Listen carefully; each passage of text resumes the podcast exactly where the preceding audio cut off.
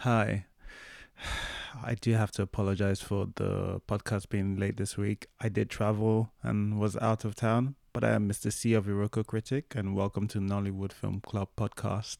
And we have another discussion this week for you on uh, the podcast. Uh, no film, we're, we're doing another topic. Um, and I am not the host of this conversation. Uh, it's a villain, a regular villain of um, Nollywood Film Club.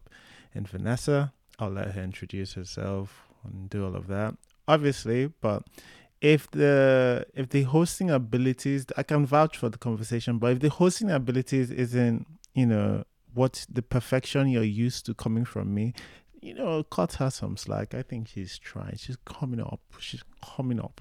She's trying. Okay. Um. But yeah. Um. This conversation is, uh, yeah, it's one of those ones that, um, I, I'm not even in the best position to speak about, and uh, just you know, I, I I have my ideas, and I am in the audience, and I do come up as a speaker, but like there are people who have been consuming um, certain um, have been consuming Nollywood for some of them longer than me. That that would be um, Eliz- someone like Elizabeth, and there are people who just have been on the receiving end, and because of their experiences, uh, have a much more deeper take than I could that I could um, um, um, um, sort of replicate in terms of uh, the discussion of, of the day. All right, I knew this when I met Mrs. C. She was the one who who started introducing me to some some of the aspects and some of the nuances with this. But um, so shout out to her. But um, in this, uh, you're gonna be hearing conversations about uh, some of the favorite female characters uh, throughout Nollywood, some of the uh, least favorite characters. We'll talk about tropes and trends. Uh, I'm always, I'll take up, I'll take up any opportunity to bring up the dark ages of um of Nollywood. Uh, so you're gonna hear some Blackberry Babes shout out. Um, uh, there is a specific uh, part of the conversation where we talk about Shantytown. That that was one of my faves. Um, uh, you you'll see why. You can guess why. But um, enough of the waffle. Please, I hope you enjoy Nollywood Film Club discussing female characters in Nollywood. Okay, we begin. Hi, everyone, and welcome to Nollywood Film Club. My name is Vanessa, and I'm your host this evening. And I just want to let everyone know tonight's going to be way better than all the film clubs that you've ever been because Mr. C isn't here. He's only listening. And I don't know how else, it, how better I could get than that. Um, today, today, we're discussing female characters in Nollywood. Um, the ones we love, the ones we hate, the way things have changed. It's a whole thing. Um, and unlike regular film club where we do the good, the bad, and the ugly, this is going to be more of a general conversation. I will try to um, guide the conversation as best as I can, but I'm not really putting any restri- restrictions on what can be said and what will be said. We're just going to let the conversation flow as best as we can. Um, and so to start it off, our first, I, I thought we would start off on something pretty simple. I'm hoping it's simple um, that we can start off, not too much gang stuff. Um, who, who are some of your favorite slash best female characters in Nollywood? And you can also throw in who your worst is at the end. Um, and I don't mind. You can reach as far back into the archives as you want to. Or you can was here first. I'll let Onyukos kick off um, the conversation. Um, so going back into the archives of my brain, uh, I like Genevieve's character in Letters to a Stranger because I think that character was well written, especially for a romance movie. Um, as always, what about I like Ini Edo's character because I feel like she's like the best type of Cinderella even though I don't want to compare her to Cinderella because Cinderella, I have I have issues with how people interpret Cinderella sometimes. Um, I also this is one of my favorite characters. I still don't remember the name of the movie, but Liz Benson was in this movie, and she played. It was a twist ending where she was like the the villain, but she wasn't completely the villain because you at the end of the movie you understand why she did what she did. She got her vengeance, but throughout the movie, you think she's the good the good wife and everything, and that is still one of my favorite character because it was the first time I ever saw like a more complex female character written. Uh there is another what is this two play for two I think it was Dakore and um oh Dakore and what's the name of that guy that is now like a is an actor is now in the Lagos representative um, government local government thing Desmond Elliot, yes. Desmond Elliot were in it.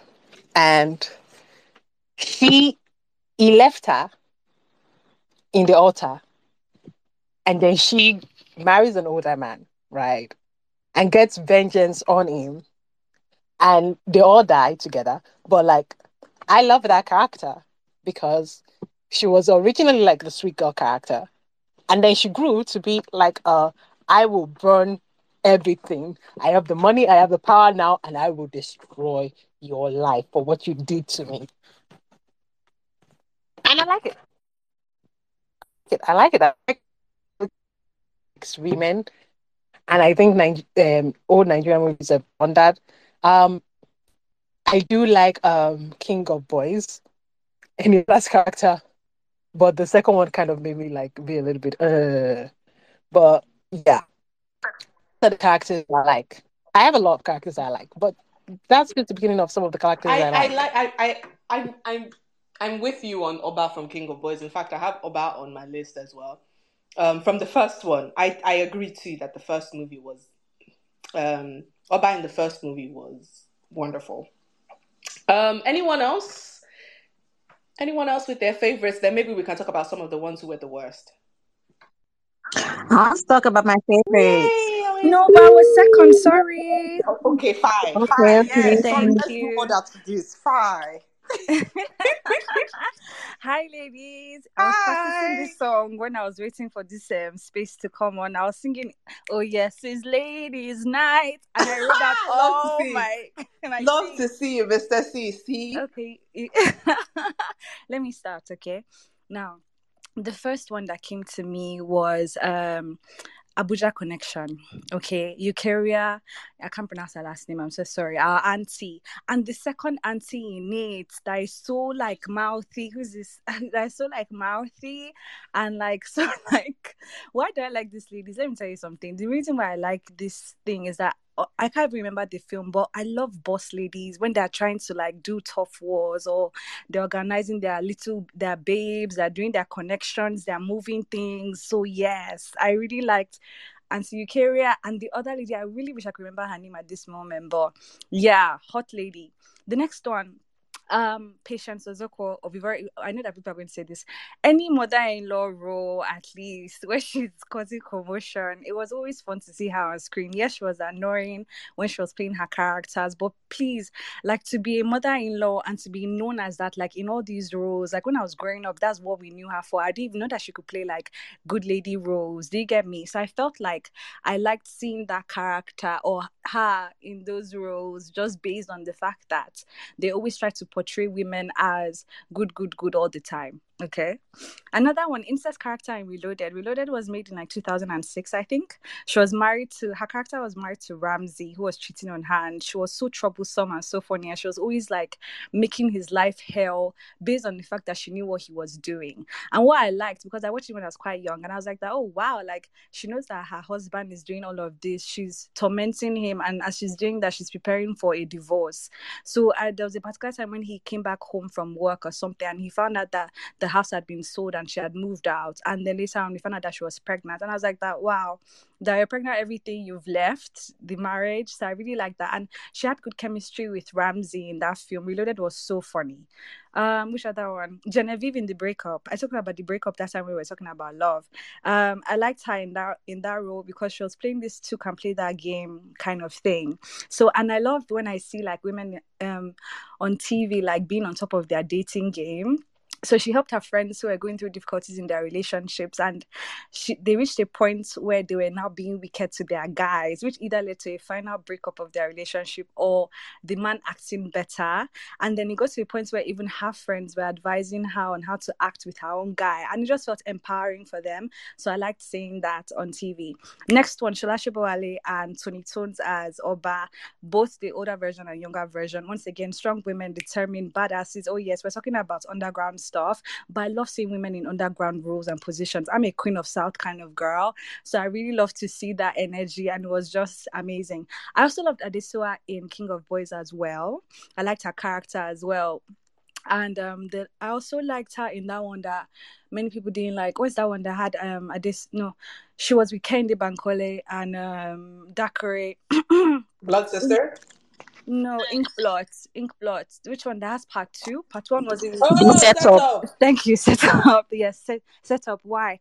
Because obviously they were fighting. They were doing secret agent kind of stuff. They were doing all these like mental things, and she was an overachiever. And then at the end of the day, after that whole heist thing or whatever, she was um recruited to work for the CIA or something. I like those kind of roles, and I really like Adesua when she's just being a feisty fighting girl. So I, but I really liked her in King of Boys yeah, that's me. Thanks. so much, Fi. Thank you. Um, I'm Elizabeth now. I'm excited for this because I know Elizabeth is going to reach you. so um the thing is I've I've I've I've okay, I've not put a lot of thoughts, but off my head, I try to look at the female archetype that I like in movies. So I'll start from Checkmate. So Ego Boyo's character in Checkmate was amazing. When I watched it when I was younger, I probably could not grasp a lot of things. I mean, well, let me say like politically, I just liked the character. But watching it again, like some I started I watched it again 2017, like a couple of episodes, and there was something that stood out to me was that when Amaka Igwe made this, she was like 20, what, 23, 24, and Ego Eggoboyo too was like 23, around the same age. But one thing I realized was that I like female characters that are, that have agency. That is one thing that we lack in Nollywood. We lack, we don't know how to give our female characters agencies, right? We want them to be, you know, just a single character, right? Like just one dimensional and things happening to them. Everything about them is happenstance, right? They just fall into whatever it is they are falling into. Things are happening to them without them using their own hands to cause these things, right? We're always trying to maybe put like a sub story or something. So I really liked um Ego Boyo's character in Checkmate because you could see that she wasn't trying to do, she wasn't trying to exert herself as as oh look i'm a female i can do better it was like look at me i can do better because i'm better than you my brothers like she was basically better than her elder brother. And like I'm, i have a good head for business and i think i fit this role and she went for it.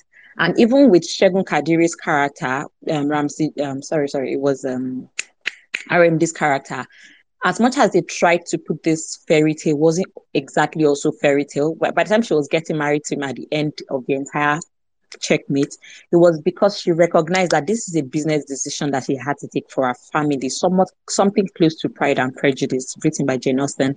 It was something like, I like you, but you were very mean to my family, and I would rather not marry you. But I see the potential in marrying you because if I marry you, we can put our wealth together. She made a decision, not with her heart, but with her head. But it is a decision that she had to make because she had agency, right? And not because, you know, it's just written like it should be like that.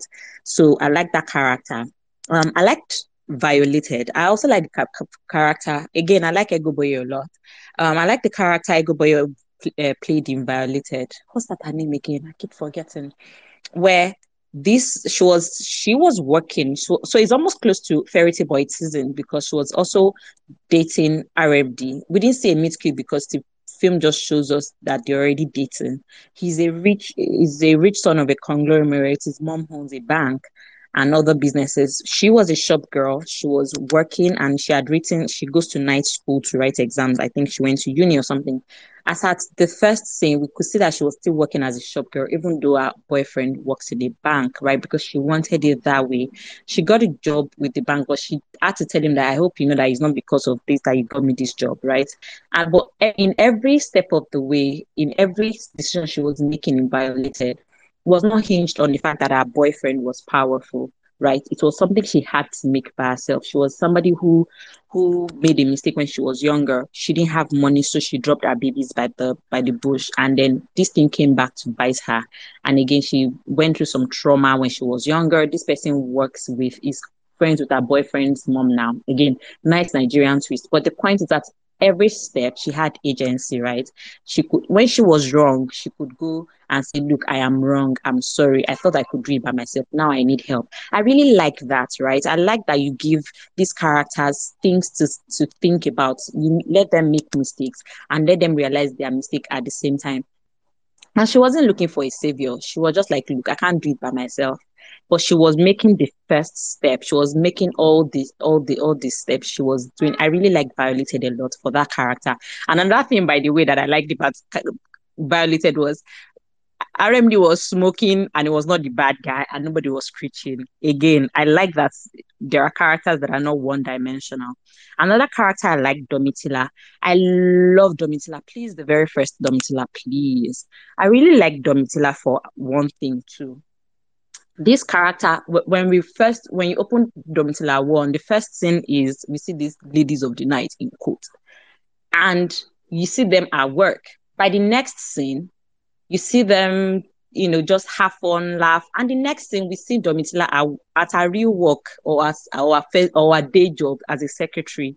She was working. This is ninety six economic downturn. She needed to make things for herself. This movie didn't open with a sub story, did not open with a backstory. We did not even know anything. We don't know what Domitilla was about until like um a scene that showed that she went home and her father was sick and she had siblings to care for. We did not know any of this in like the first five, six, seven scenes in this movie. I like that because this story is not about this poor girl. It was about this girl who chose the, this life because she felt that this is the best way for her to make money. It wasn't sub story.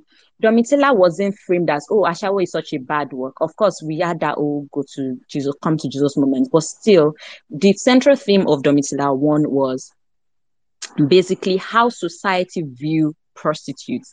This girl, she was saying a senator somehow this man died. And the first person they pointed fingers to at was the prostitute because of course morally she she's morally decayed or whatever that is. And at the end of the day she got a human rights uh, her friends who she had helped who were also prostitutes but stopped being one. Even a pimp came together helped her get a human rights activist lawyer that worked hard and then got her out of. I really like the entire premise of Domitilla one. It was fantastic. It wasn't preachy.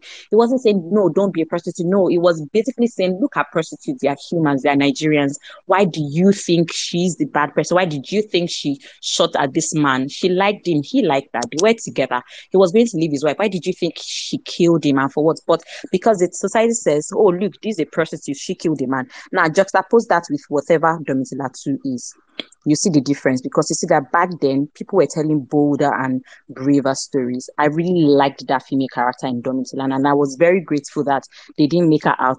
Oh boy, my daughter is here. They didn't make her out to be. they didn't make her out to be an helpless person. Um, the next thing is um, another character that I really liked is in Soul Provider. I'm sorry, guys, I'm going on, but I will soon be done. to go on, no, please. okay. sole provider, Omotola and RMD. Yes, baby. Okay, okay. So Omotola and Genevieve, Omotola and RMD in sole provider. See, I have somebody who wants baby shark here. So just a second to give up baby shark and then we are back on. No, okay, so all right. So we have so um in that scene, in that movie, she got pregnant for her boyfriend and then he left and he didn't send her messages or anything. He didn't come back. And then her parents, her brother threw her out of the house of her parents' house. And her mom was, Oh, why are you throwing your sister? Oh, we are Catholics. You can't be pregnant. You must tell us who's the baby daddy, yada, yada, yada. And when she didn't come through, they sent her out of the house. Now, the reason why I like that character is that even though she was sent out of the house, didn't have her parents made sure that her mom made sure that even her friends couldn't take her in. They tried to ostracize her in the society. She met RM, this character who was just a drunk and did not have direction in his life. He too had like some trauma. I like that they wrote that character. It wasn't, it wasn't no offense, I really like Tiwa's baggage, but it wasn't like Tiwa's baggage where Kunle Remi's character had to save Ebere Ebere's character, right? It was a situation where both characters saved each other. She wasn't damsel in distress. She was also, you know what, pick yourself up. We are going to help each other out. I really like that because as much as I like the fairy tale damsel in distress story, but I also like a situation where it is not one-sided. It's not just this man trying to come in shiny armor to save the woman. How about they save each other? I really like that idea. And final one for my villain, my final villain that I really like is Tony Tomato's character in Oh Father, Oh Daughter, Suara. She was the villain that villained all villains she was something else. She wasn't pretending to be anything. She was just straight up. I'm a man eater and I like your money. I am going for your money and I'm going to get it. And I'm not going to be sorry if you are very stupid and dumb to have done this to your family, but I'm going to go for your money and get it. I really like that villainous character and special mention villain character to Liz Benson in um true confession.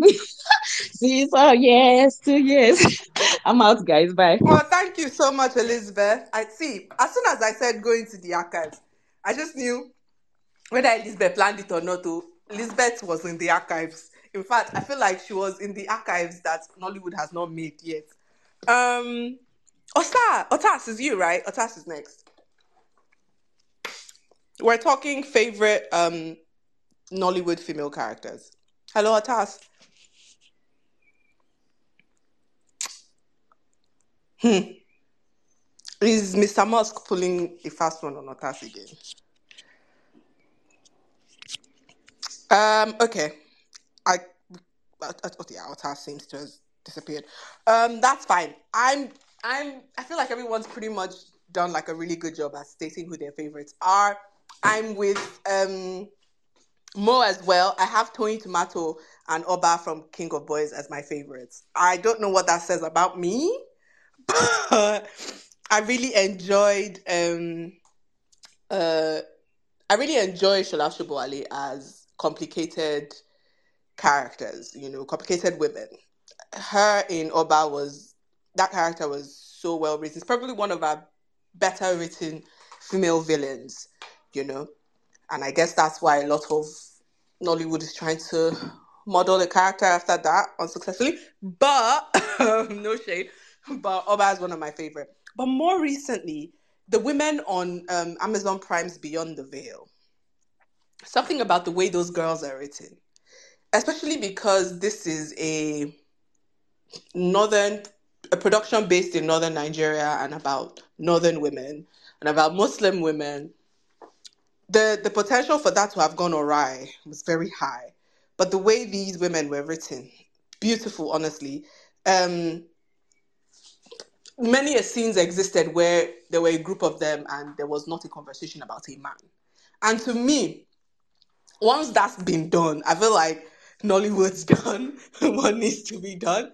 Rarely do we have movies with a group of women and in nigeria in nollywood where they sit around and they, and all they're talking about is men. It's so it's so annoying. It's like these women have lives, and this show did a really good job of showing these women's lives outside marriage and societal pressures about being women and all of that. And it was just really nice that we saw them at their work, we saw them at other places in their lives. Something about that just really sat well with me and it made for a much more enjoyable show when all the romance and love stuff was happening because then it didn't feel like this was just a convenient romance. It felt like these were people who i was seeing falling in love. Um so that's my those are my favorites. I feel like nobody mentioned who their worst were. I guess everyone was really excited to say who their favorites were but who do you think is some of the worst female characters ever written in nollywood?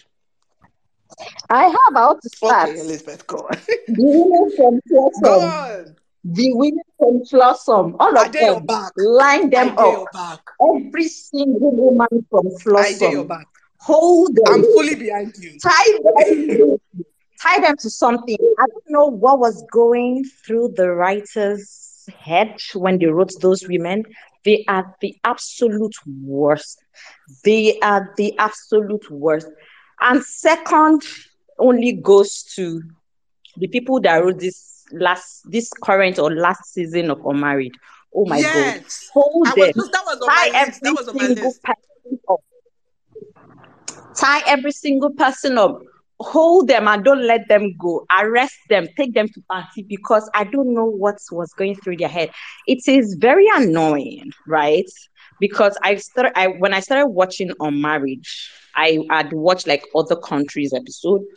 Okay, not other, just I'd watched South Africa's own and so then Nigeria. And then at the same time, I was watching Kenya's Single Kiasi and the Ghanaian one. I was just trying to see what each country had to offer.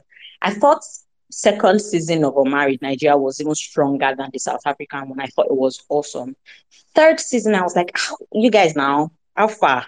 Let's just hope that this is the last one. And then only for me to start this season four, I couldn't continue episode one of season four. I don't know what was going on. It seemed as though they brought in new writers who had never watched a single episode of Unmarried and just and they decided that Nigerians love drama. It seemed like the people that wrote Flawsome shared their their processes with the people that wrote Unmarried, and then they started doing nonsense. And what I would like to say is that it's so unfair that especially when this kind of series is on, you write female characters.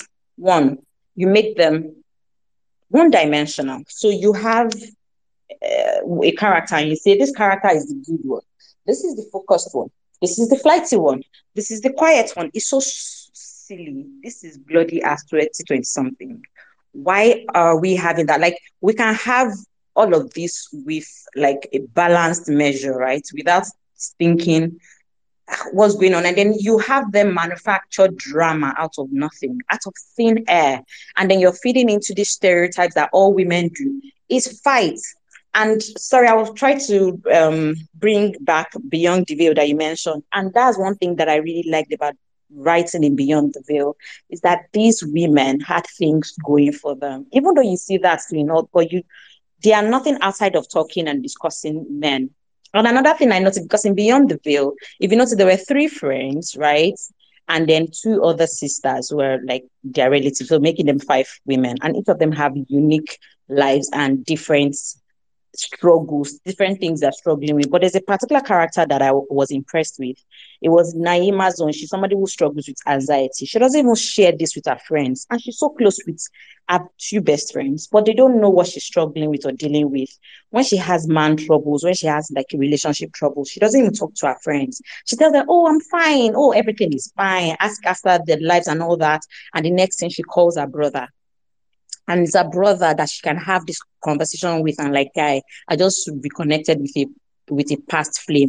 And i liked that because we we also see that in real life right? Because sometimes in friendship people tend to not want their close friends to judge them again because they're human right? And then at the end of the day when there was going to be an eventual conflict it was the other friends ganging up against her and calling her a pretender and a user which is weird because she was far from it, but because she doesn't share her life with them, and it just seemed as though she was just there to use them again, which was wrong. And again, one of the things I really liked about Jota writing, because as an audience, you see that this interpretation is wrong, but at the same time, when you see the fact that she doesn't share anything with her friends and she she- she only gets there when she wants to give them the, a new product and have them try those products out you realize that wait a minute you see how they could have seen her as a user right? But you as an audience, you know differently. But because she doesn't share this other part of herself with them. So that's why I thought that the writing of the, that character was fantastic in Beyond the Veil. And it's very annoying that in Flawsome, in Unmarried, we don't see this interpretation. Bear in mind that Flawsome is basically TMCO, but let's make it woman. And then let's make it all topical feminist topics on Twitter. Let's put it in a pot and let's shake it together and put it in Flawsome. That was basically what Flawsome is. It's very reductive. Again, bad writing for female characters. And then one else, one more thing is game um okay, I said games of Gangs of Lagos, um Adesua's character. It was like a tag on that is like, oh wait, you guys, female representation. Yeah, let's let's put that there. Female power representation. Nothing, we don't know who she is, just somebody who does Khaleesi fighting with with Pana's girlfriend or baby mama. That's it for me, guys. Spot on. Thank you. Thank you, Mo. I, I, I hate that you have things on my list, maybe because we pretty much watch the same shows. I have fl- the women in Flawsome, I have the women in Unmarried, especially season three. and I genuinely think the writing of the women in Unmarried degenerated every season because at this point, it almost felt like they were recycling. I'm all for reduce, reuse, recycle. The environment needs it, but not in, not in writing. It almost felt like they were reusing and recycling drama for the sake of drama's sake. Um, you established in season one that a lot of these characters have issues and flaws and trauma. Take someone like what's that her name, the Yoruba babe, Fumbi. Take someone like Fumbi, where you establish she has mommy issues, um, that that are that are beyond regular mommy issues, and so she's used to not having like a wholesome relationship. I don't know what's the term for it, but you've established that she has this trauma, and then all of a sudden in season two, two or three, I can't remember. I think it was two. You tell her she's in therapy. You tell her she's growing, and I get it. People have, people have, um, what's the word that I'm looking for? See, English has come off of my head. Um, people fall back into old habits. Boy, boy, boy, is much. People do usually fall into bad habits you know, and that makes sense. But you don't you don't keep having her make the exact same mistakes over and over and over again for the sake of drama slash entertainment because really it's not entertaining. This is an almost 40 year old woman can, can we not? And that's what's really upsetting to be unmarried these women are apparently almost 40 or 40 plus and they are doing stuff that 20 something year olds will not do. Like girl what is lost in it's translation in the head of these writers? Like literally on season four, you hear what's her face. Um, Nengi say, ah, "I'm almost forty for the reason why she can't date that bro- brother." And I was like, "Oh, so you know you're almost 40. It didn't seem like people knew that you were almost forty. You were behaving like the way you were behaving." But yes, honestly, some of the worst written women are in these ensemble shows. And it's so upsetting because I feel like these ensemble shows are supposed to be Nollywood's um, love letter to female characters. At least that's how they come across. But honestly, they just end up being really, really, really bad portrayals. Um, who's next? I know Onyekon was before Five, so I'm just gonna give Onyekon and then Five will speak, and then Aduke will tell us days Hey, okay, so as look, I have I don't have access to Beyond the Veil, and I am really upset about that because you guys are speaking of it so well, and I want to watch a good ensemble drama. But with that said, the one I want to call out is um, I'm not saying all Yoruba movies do this, but there is this one, I think Mide Martins. Mide Martins, right? The queen of yelling and being in um, misogynistic uh, yeah, the like some of our Yoruba movies are just like interchangeable, interchangeable, interchangeable in the. I don't think it's our fault. I think it's the people that write it, but it has made her a, a, a big star. So she she is getting from it, okay. But like that's those female characters. Like literally, the one I'm gonna call for is the one that she was in with and that that one is the most i think it's the most horrid type of character ever. Horrid. Because all she does is yell. You a lot of people are complaining about um, people come some some actress uh, yeah, or actor in our movies yelling once in a while. No, all she literally does was yell. And I thought she was talented because that thing must have taken her a lot of energy to shoot that entire movie. And that movie was went on for hours upon hours. She yelled. It was an unreasonable portrayal of a woman, a jealous woman who doesn't want no, no woman to touch her or something. So much so that she's yelling at the sister, she's yelling at the mother. Does that make any sense, my friends? Does that make any sense?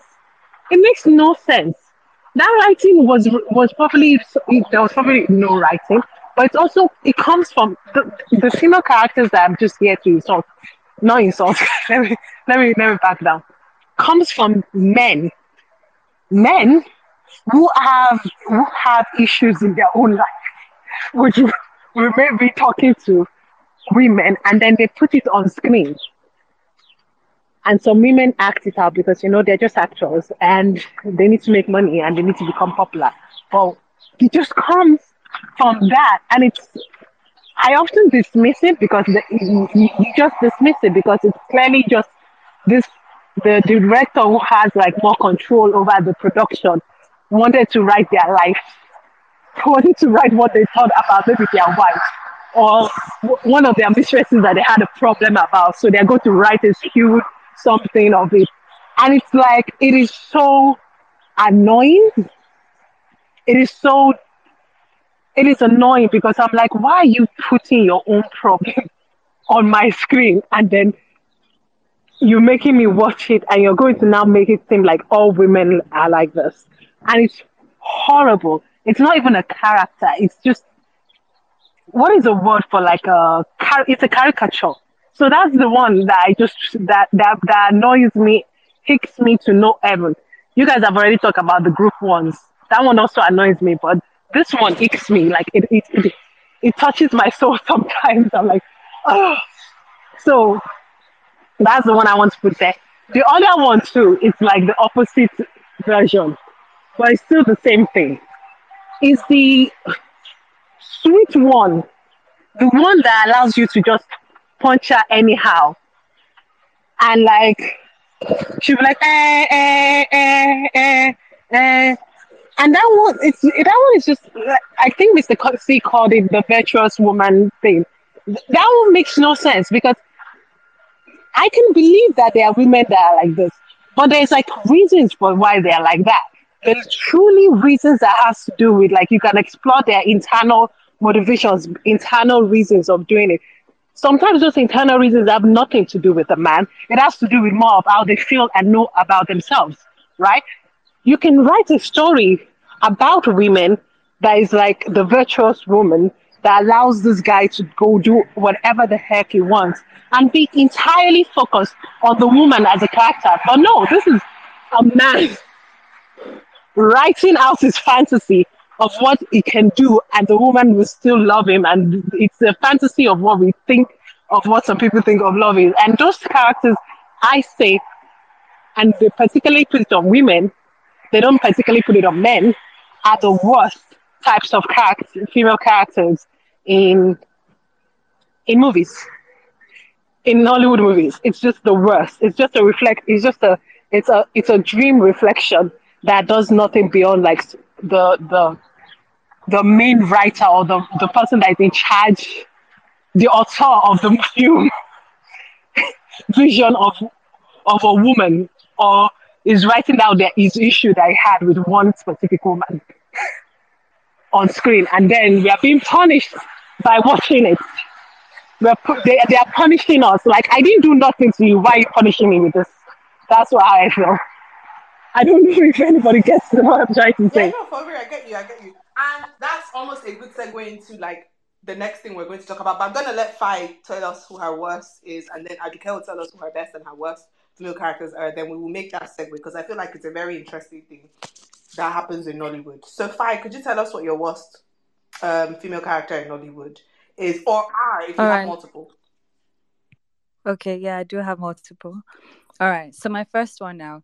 Um any woman that has to settle with a guy that they keep accosting that that keeps accosting her. So my first one is sugar and before valentine. I said this during the romance um, discussion as well the whole thing of her storyline being part of or her storyline being about acquiescing to a particular guy based on the fact that he has this persistence towards her despite her not being interested. So yeah i don't like those kind of tropes next one is one that I've held with me since I've watched it. Ireti Doyle's character in 50. No, no, no. For me, I felt like she was grown, she was rich, she was a powerful woman, she was a renowned um, renowned surgeon or medical practitioner, I can't remember. And I felt like it just felt disgusting for the character's strengths to be largely shadowed and then reduced by her being like a sugar a sugar mommy on the side. I I was disappointed I was disappointed with sorry i'm just not here today. I was very disappointed by her character development. I loved how they showed her sexual liberation and stuff but please why wouldn't why couldn't she be dating the 60 year olds that could match her accomplishments and her bank account?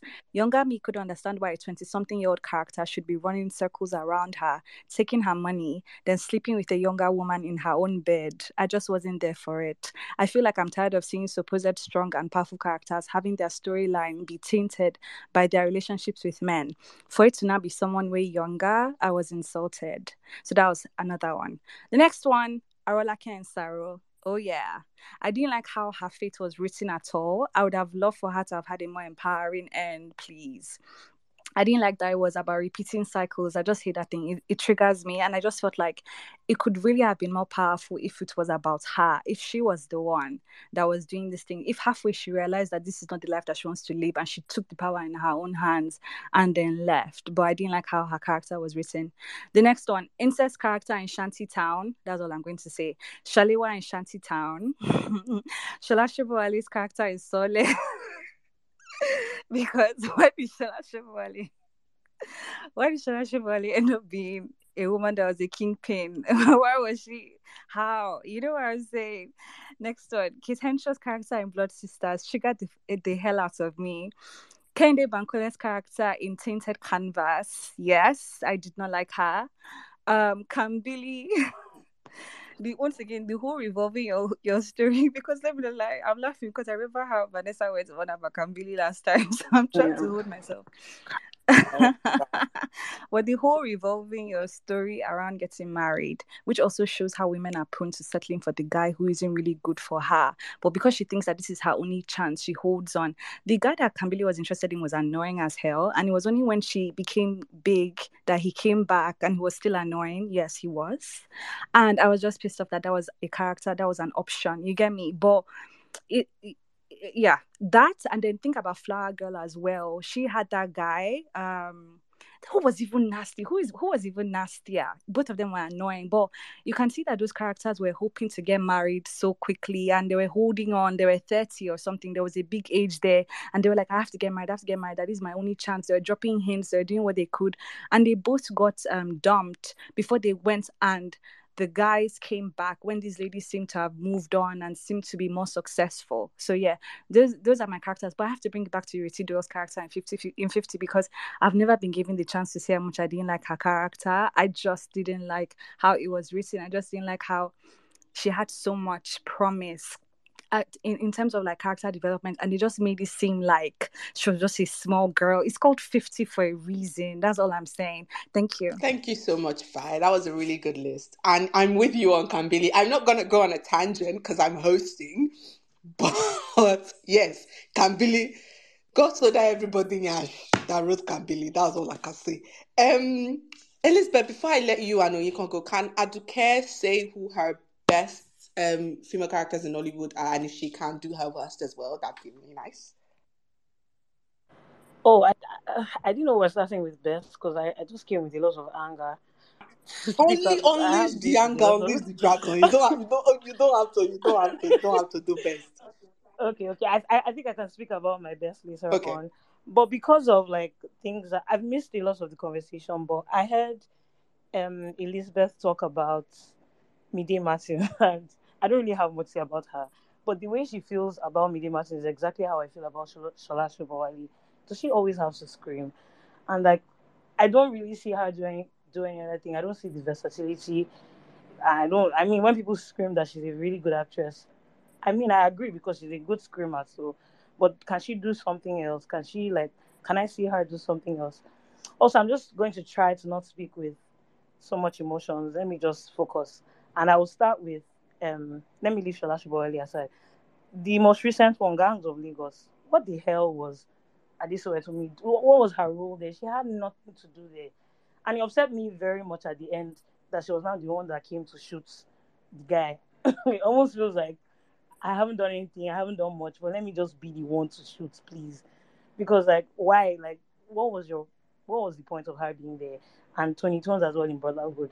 I just feel like I don't know the the urge or like the the need to put like a female representation, especially when it comes to like crime, uh, it's not necessarily like Shantytown as well all those things where Ini Edo was just using her bomb bomb to fight. Like it's not necessary. Like let's chill sometimes.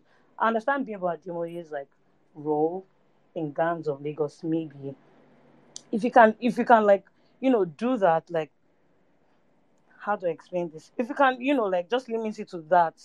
It's not that women cannot be fighters or whatever, but when there's a certain like you just feel the need to always put these people just so that there's female representation who are not leaving them out. And then you now come and throw in, Toyin, what's that woman's name? Toyin Abraham, that she's the governor. All those things, like I just feel like they're very, very annoying, especially when it's Adesua Etomi. I have personal beef with Adesua Etomi because I can list like there's, there's what's it called, sugar rush, setup, all those things. I'm like, is it necessary? Like, do we have to do these things in Hollywood? Do we always have to do? And with this same person, like, I just find it very annoying. I have more people. I'll, I'll, you know, come back to see more. I guess. Say it all here, oh, because we'll soon move on to a different category. So, come out everything from your choice now, please, if you can. I'm thinking. I'm thinking. I had a list, but then I, I deleted it by mistake, so I'll have to think. Hey, well, even me, I had it but people's hands are raised, so let them speak. No, well, I had a list, but it's me too. It has come from my head. Um, Elizabeth, please. Yeah, so I wanted to add up, add on um the the way we write female female characters and our Nollywood female archetypes, and I want to also tie it to how our, our next category. Okay, okay, okay, but I just want to talk. Okay, how is our next uh, category? Okay, so should I leave this one? Should I leave this conversation for the next category? Okay, I, I will leave it. So let me just say that um Aduke, you mentioned Shola Sobowale. You are very right because they give us screaming roles. But Shola Sobowale in Anikulapo was very, very, very well directed. She didn't raise her voice, but for the first time, I, I could see that this madam it's not like I don't know she can act, but she was acting in that place because the character she played requires that sort of you get even the way she's the way her body composition. I thought that even for me, I was like, ah, ah hmm. you try you. I thought that was a good one, but again, we'll come to that. I think maybe in our next session because this is the way Nollywood views women and insists on them playing the same archetype like every time. Okay, so Onyekon, you're you're the one to go before we move on to our next category because I agree okay. about the archetypes and we need yeah. to. Yeah, yeah. This is not archetype. I'm so sorry. Um, I don't care. I don't think you've seen that movie, and I'm not talking about one specific. Like, um, Mide Martins, she does yell in a movie, but I'm talking about one specific movie that with Pasoma. That one. After you see that one, you will not talk about Shola Sobowale anymore.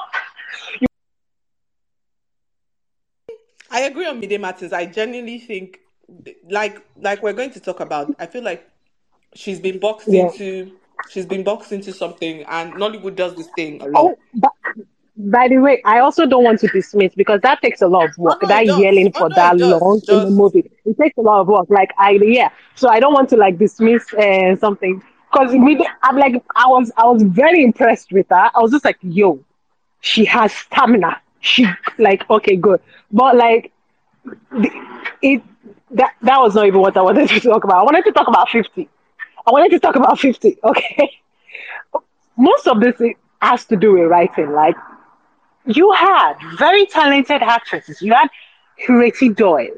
You had um, Dakore Egbuson, and you had all these things, and they had indeed like what's it called? Story beats that has been done many times by Nigeria, and they can do it well. And then they went to do nonsense, absolute nonsense. These women are nearly fifty, and um, they were doing nonsense up and down, up and down. There's always this archetype of like, okay, a Nigerian Christian, right? that doesn't believe in medical in medicine most christians in the world will go to a cancer doctor and also pray at the same time and people don't necessarily really understand faith healing and what how that really does um i'm not going to say magically takes it doesn't it, it helps people um deal with their things right but like whenever we have a story writing thing, I'm not even saying that you can't even do the like bad woman or the like woman. It's just that we're so lazy, and it's it's it's it's it's just writing. We're so lazy not to even deal with the internal um the internal complications of the character. We just want to eat a story beat, and we don't even walk to eat that story beat that story beat comes out of nowhere, then it feels very jarring and it's very, very silly. Silly. It it, it, it just feels like it just it's it's not like you can't do it. You can do it. You can literally do you can do whatever you want. You just have to take it seriously. Even if it's foolishness. And what is um everything everywhere? Everything everywhere has a lot of like moments like it's very dude bro. And at, at the same time, you get such like almost a spiritual understanding of the work of this movie that essentially people can freeze a lot of moments and it and call it dude bro. Yes, you're right. That's very dude bro movie. But at least they took it seriously. And at the end, it was just this beautiful movie and that's and 50 was just going for like um what's it called? Soap opera and it was bad soap opera. It was bad soap opera. It wasn't entertaining soap opera. And i just i had a law i was annoyed at 50 it did the whole like i'm your mother. What? How? From where? I'm your mother. When did you set this up? Yes and by the way yes like oh we like what? It's not like these things don't happen in real life. Yes, we have had stories of things like this, but like at least set it up well. At least give use film language. You're doing a film. There's been film language that has been like set up for a while. You're not. We're not like in the in the.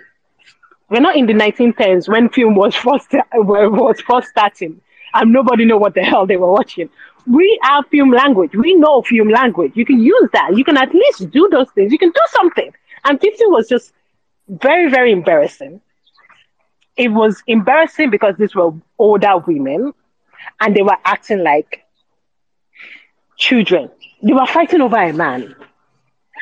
Eh? And it, it wasn't even reasonable fighting over a man. Like sometimes there's reasonable fighting over a man. Like, oh, access to this man gives me access to resources.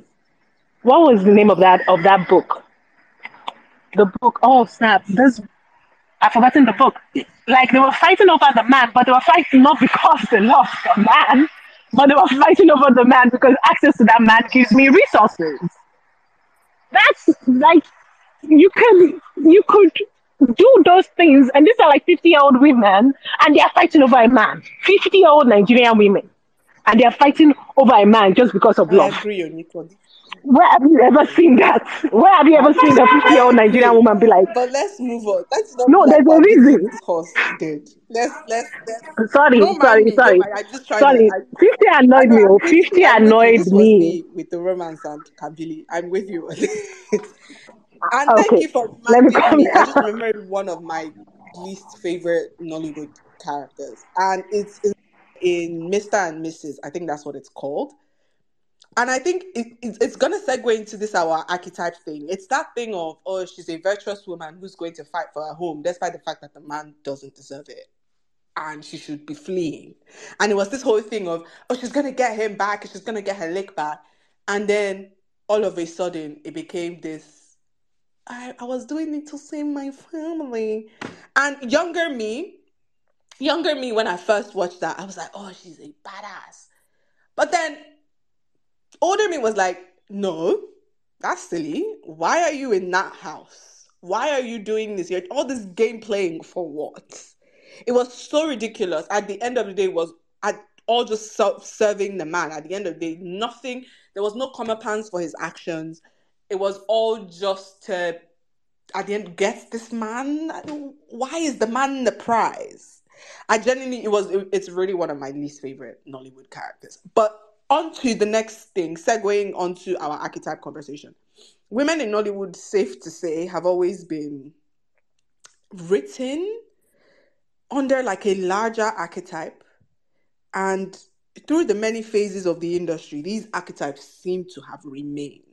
You know, from the wicked mother slash mother in law to the modern slash 21st century wife, the good girl slash virtuous woman.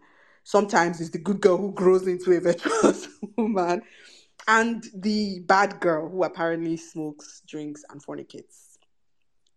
How have let me let me start with what are some of the most annoying archetypes to you? Because I feel like all of them are, but which are some of the worst archetypes, and how have they held back our storytelling and the portrayal of women in Nollywood? Or how have they helped the portrayal of women in Nollywood? And have these archetypes evolved? What's the current state of how these archetypes are now?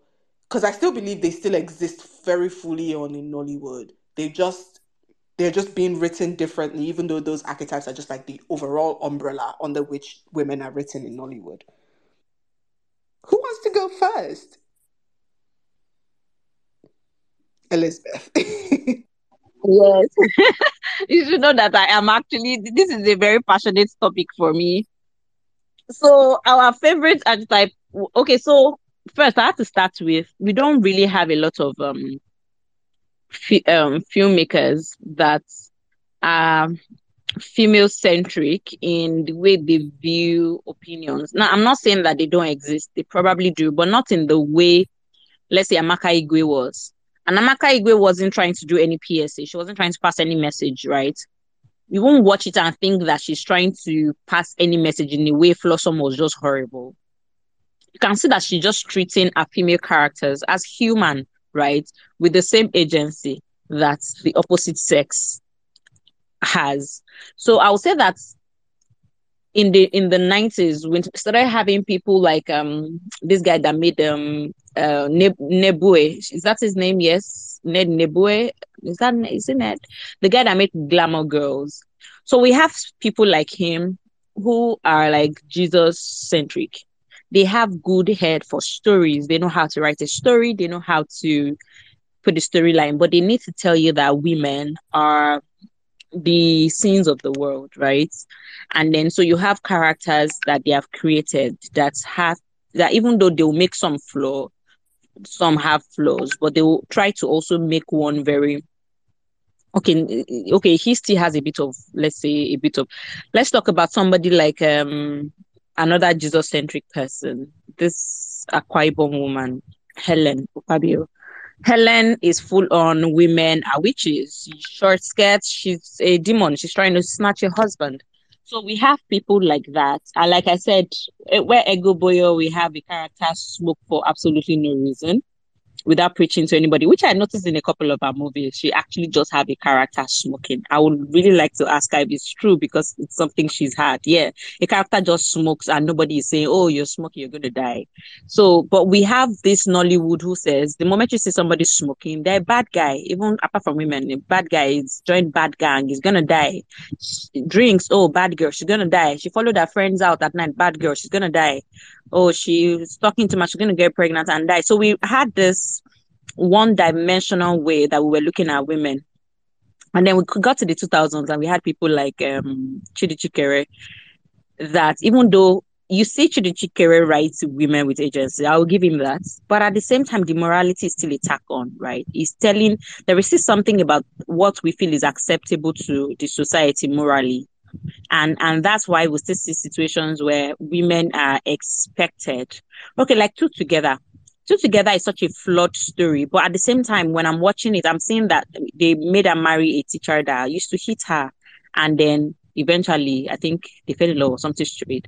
But in the plot lines you realize that chidi chikere did not let him have it easy. I don't think it would have happened now. Because all through the plot line was them constantly reminding, and then there were people standing up for Genevieve's character, um, standing up in the village saying that this guy has done something bad, reporting him to the to the head to the to the village chief. You can see that nobody was rolling over and saying, "Eh, just manage him. He's your husband." In the way we have it in Yoruba movies and some of these Asaba Wood or Enugu Wood films. So, as much as I felt like maybe for the times, the way Chidi Chikere was writing, but notwithstanding, it wasn't exactly one dimensional. But I think now what we have now are just one dimensional characters.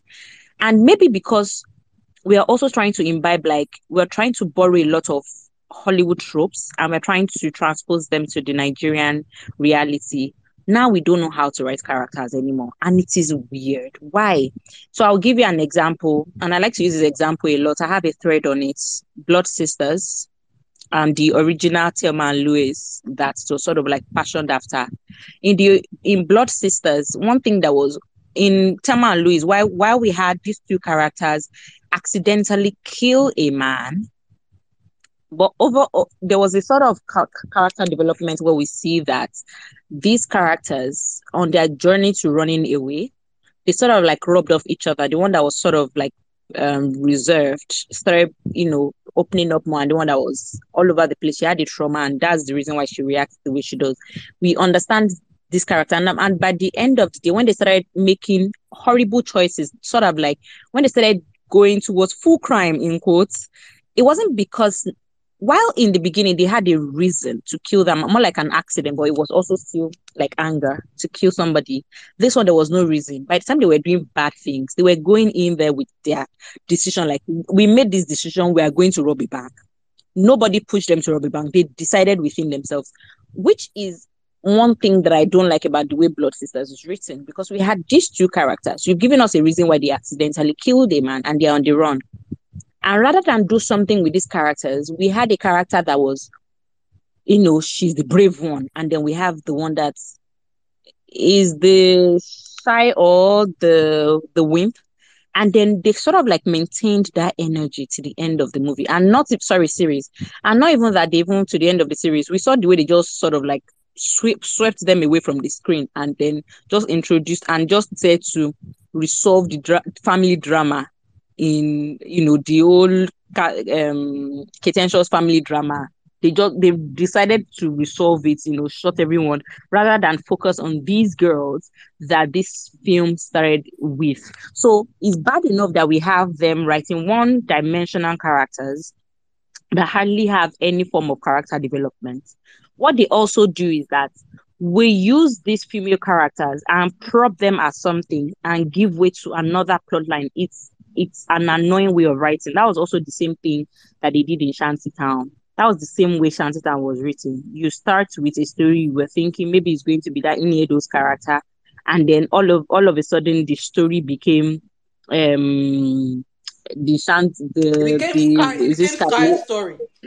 Sky and his baby, yeah, his daddy issue story, basically. And I see that it is this new development, it's sort of like in the way we write new stories now these stories went from our one dimensional morality, even though it tries to balance both, we are now even turning it into full blown one dimension, and we don't even know how to write these characters. Uh, also, we mention also that back then, the way romance used to be written in such a way that men would be just be blatantly horrible to women and women take them back. Okay, Chidi Chikere's own is even the one that I can say, okay, there's a little bit of we see how society fought and sort of sort of like try to make that angle. I do even that nonsense work.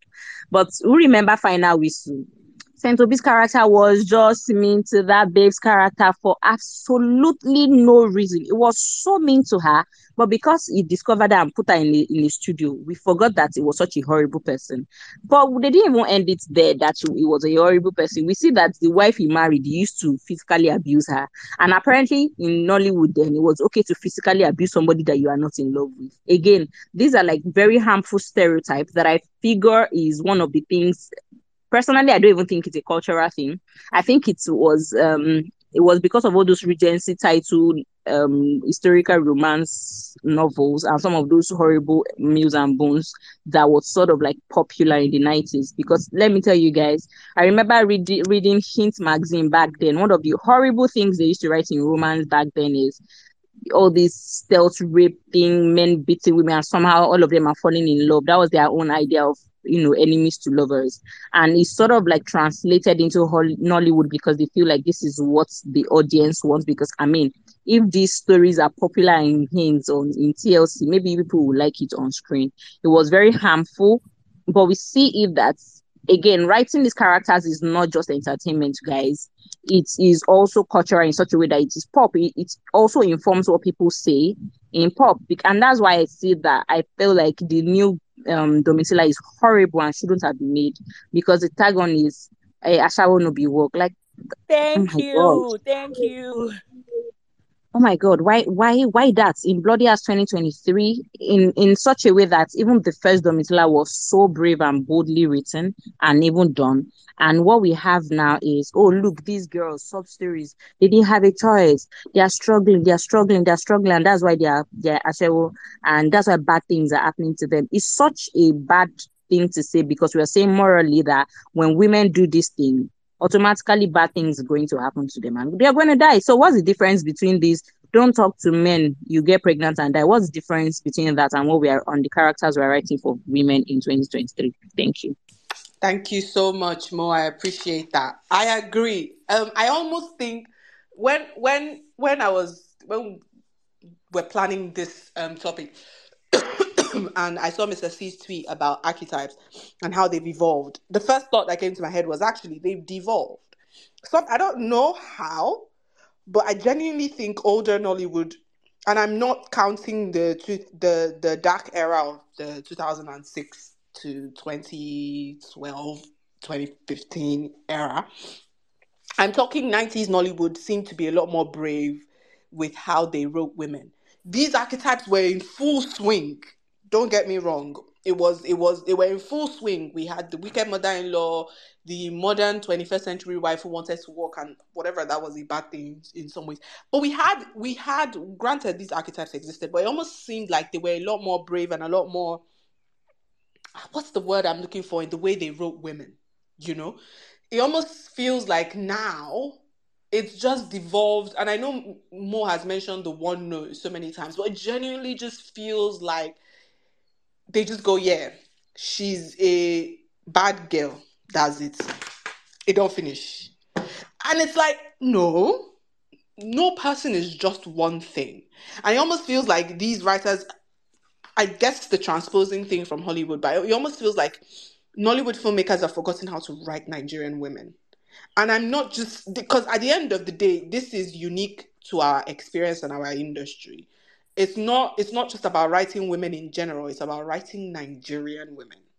Because we're informed by a lot of our society we're informed by the life that we lived we're informed by our lived experiences basically. And we're informed by the books we read by the by the schools we went to by the people we hung out with by the things we heard in school by the things we heard in church you know. We're, we're a whole different beast and it almost feels incredibly disrespectful that Nollywood filmmakers can't seem to write us well. It genuinely feels disrespectful that after so many years, Nollywood filmmakers don't know how to write Nigerian women. It's sad and it's disrespectful. Um, or you can you can go next um, with regards archetype.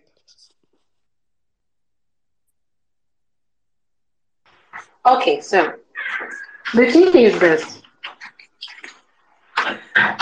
the archetypes um and for some reason I, I i also have maybe better memories of like older movies than newer movies. And indeed, these archetypes have always been there. And in some ways, they might, maybe 1,000 years from now, they might not be there. I don't know.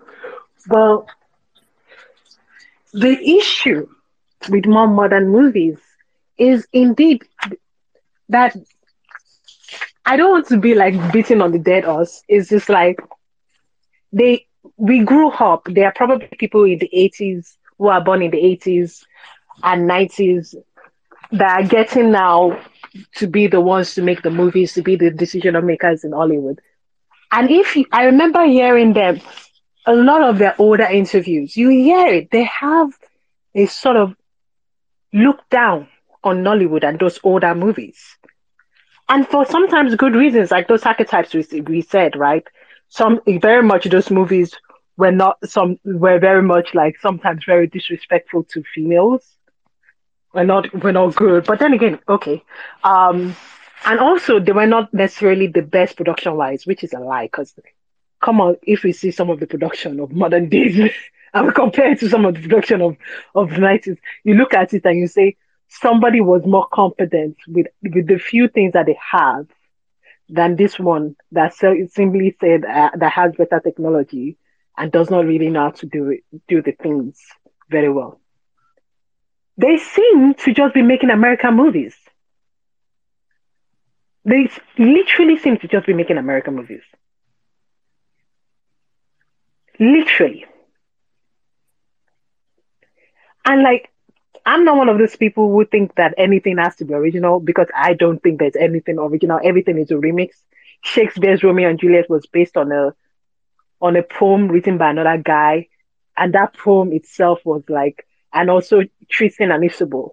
So even Shakespeare no be original. so nothing is original in this world, eh? But you have to localize it. And it's just, it's silly because if you, especially those ensemble dramas that you guys talk about, they are the worst. Those romantic ones, especially when you know they're going to be like some um, upper class girl and they're going to be in the upper class world.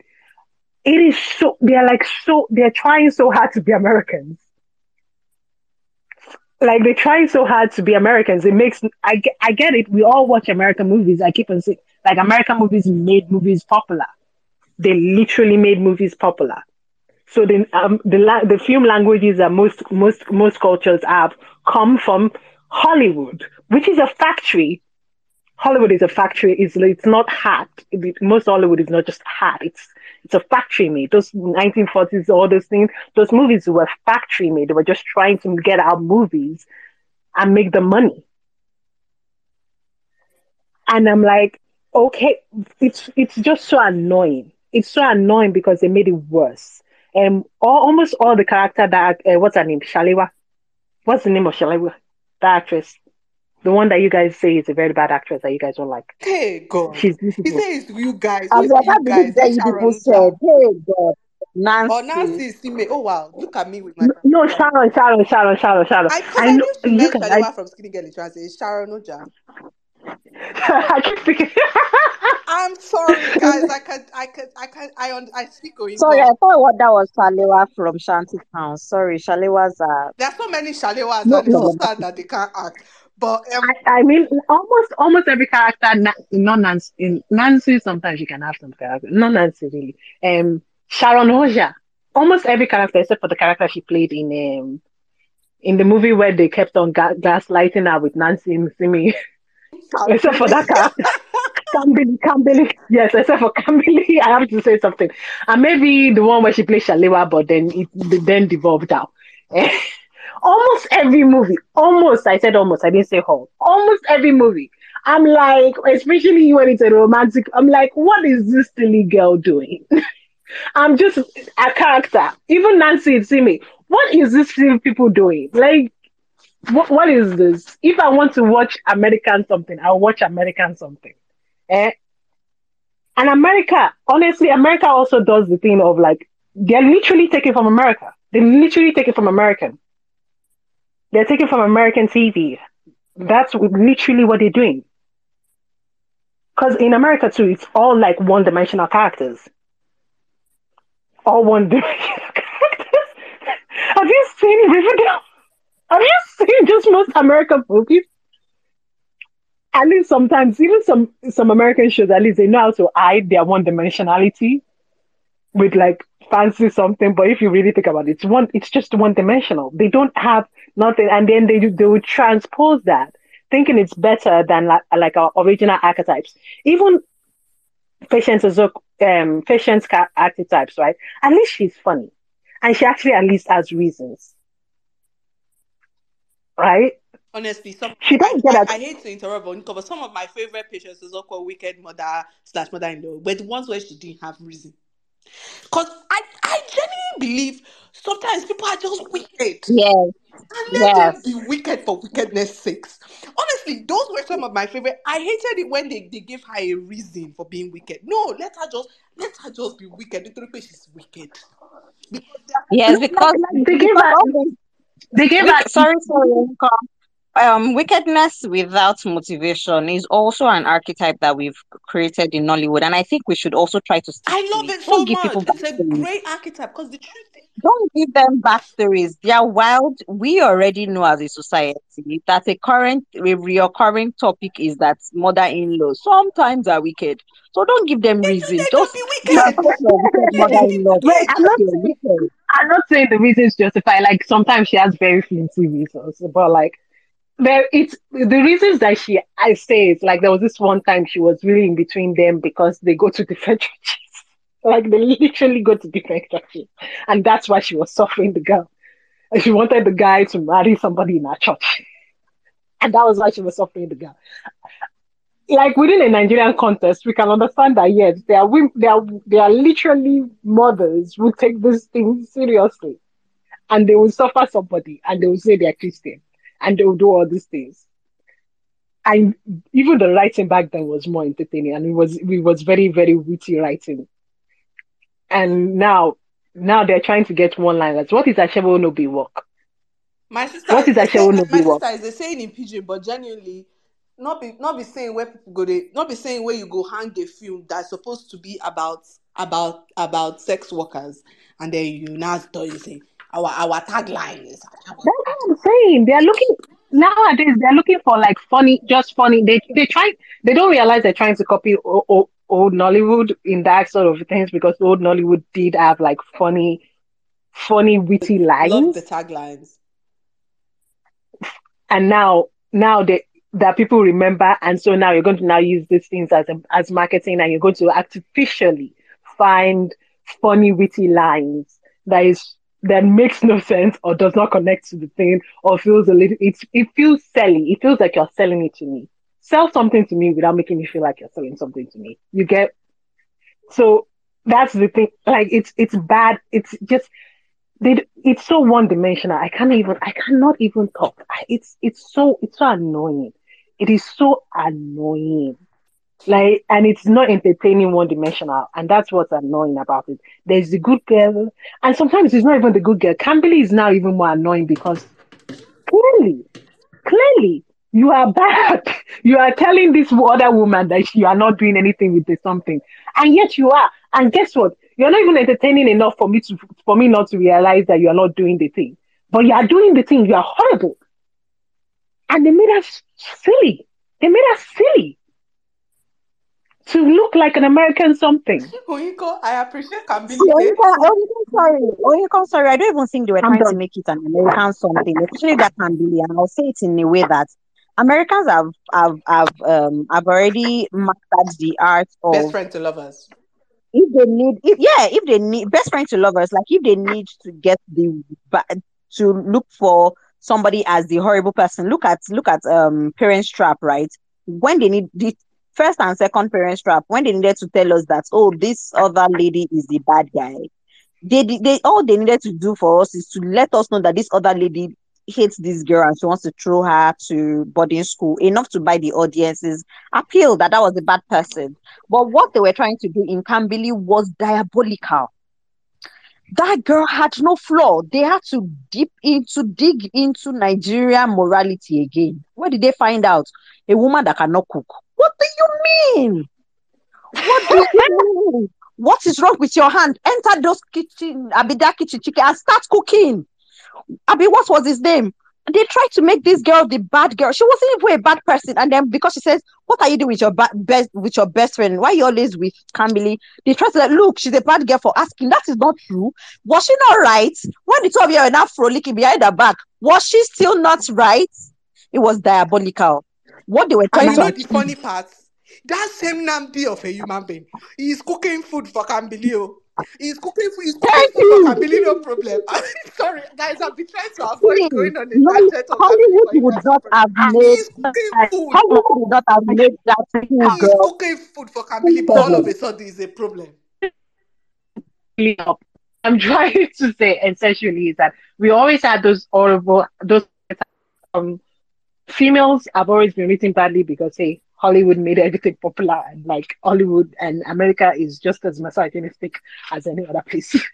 and females always had like the archetype of you have to be the one to sacrifice, you are if you move anyhow, you're something. And Nollywood also had that. But now in modern day, away from old Nollywood archetypes and just old Nollywood production and the and the jokes that we had about Nollywood. A lot of this, and also because they grew up with movie with access to American movies over, they're copying what they but they can because they're not as talented. Thank you, Inka. So I'm gonna let Fi go. Sorry, because we have a list. There's Fi and Aduke, and all of a sudden, Mr. P. Mr. That- P or that's Miss- the I end. hope it's Miss C that wants to talk because it is Mr. Foy. I will just meet you. But um, Fi, please go ahead. All right. Hi. Okay, so these are mine, right? My first one, eh, um, I also agree with the people that mentioned this bad girls that smoke and drink, but these bad girls that have a near death experience, which converts them to a good girl. I want to see bad girls that are bad.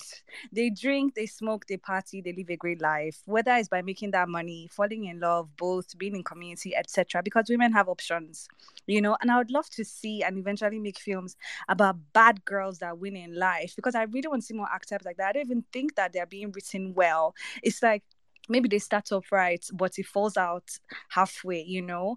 I want to see like full bodied as per bring back that old Nollywood glamour, right? Add something new and recent, and then make it seem like this, make the story end with them like on a high or achieving what they wanted, even more than you know you could imagine, as opposed to these bad girls that are portrayed as something, you know, something to society that isn't really good and then you now say that's because of how they act something kills them or they have a near-death experience and as a result of that they change their ways. I don't see what they're doing as bad. So i feel like that's one thing that um came up for me the second one, the monster-in-law archetype.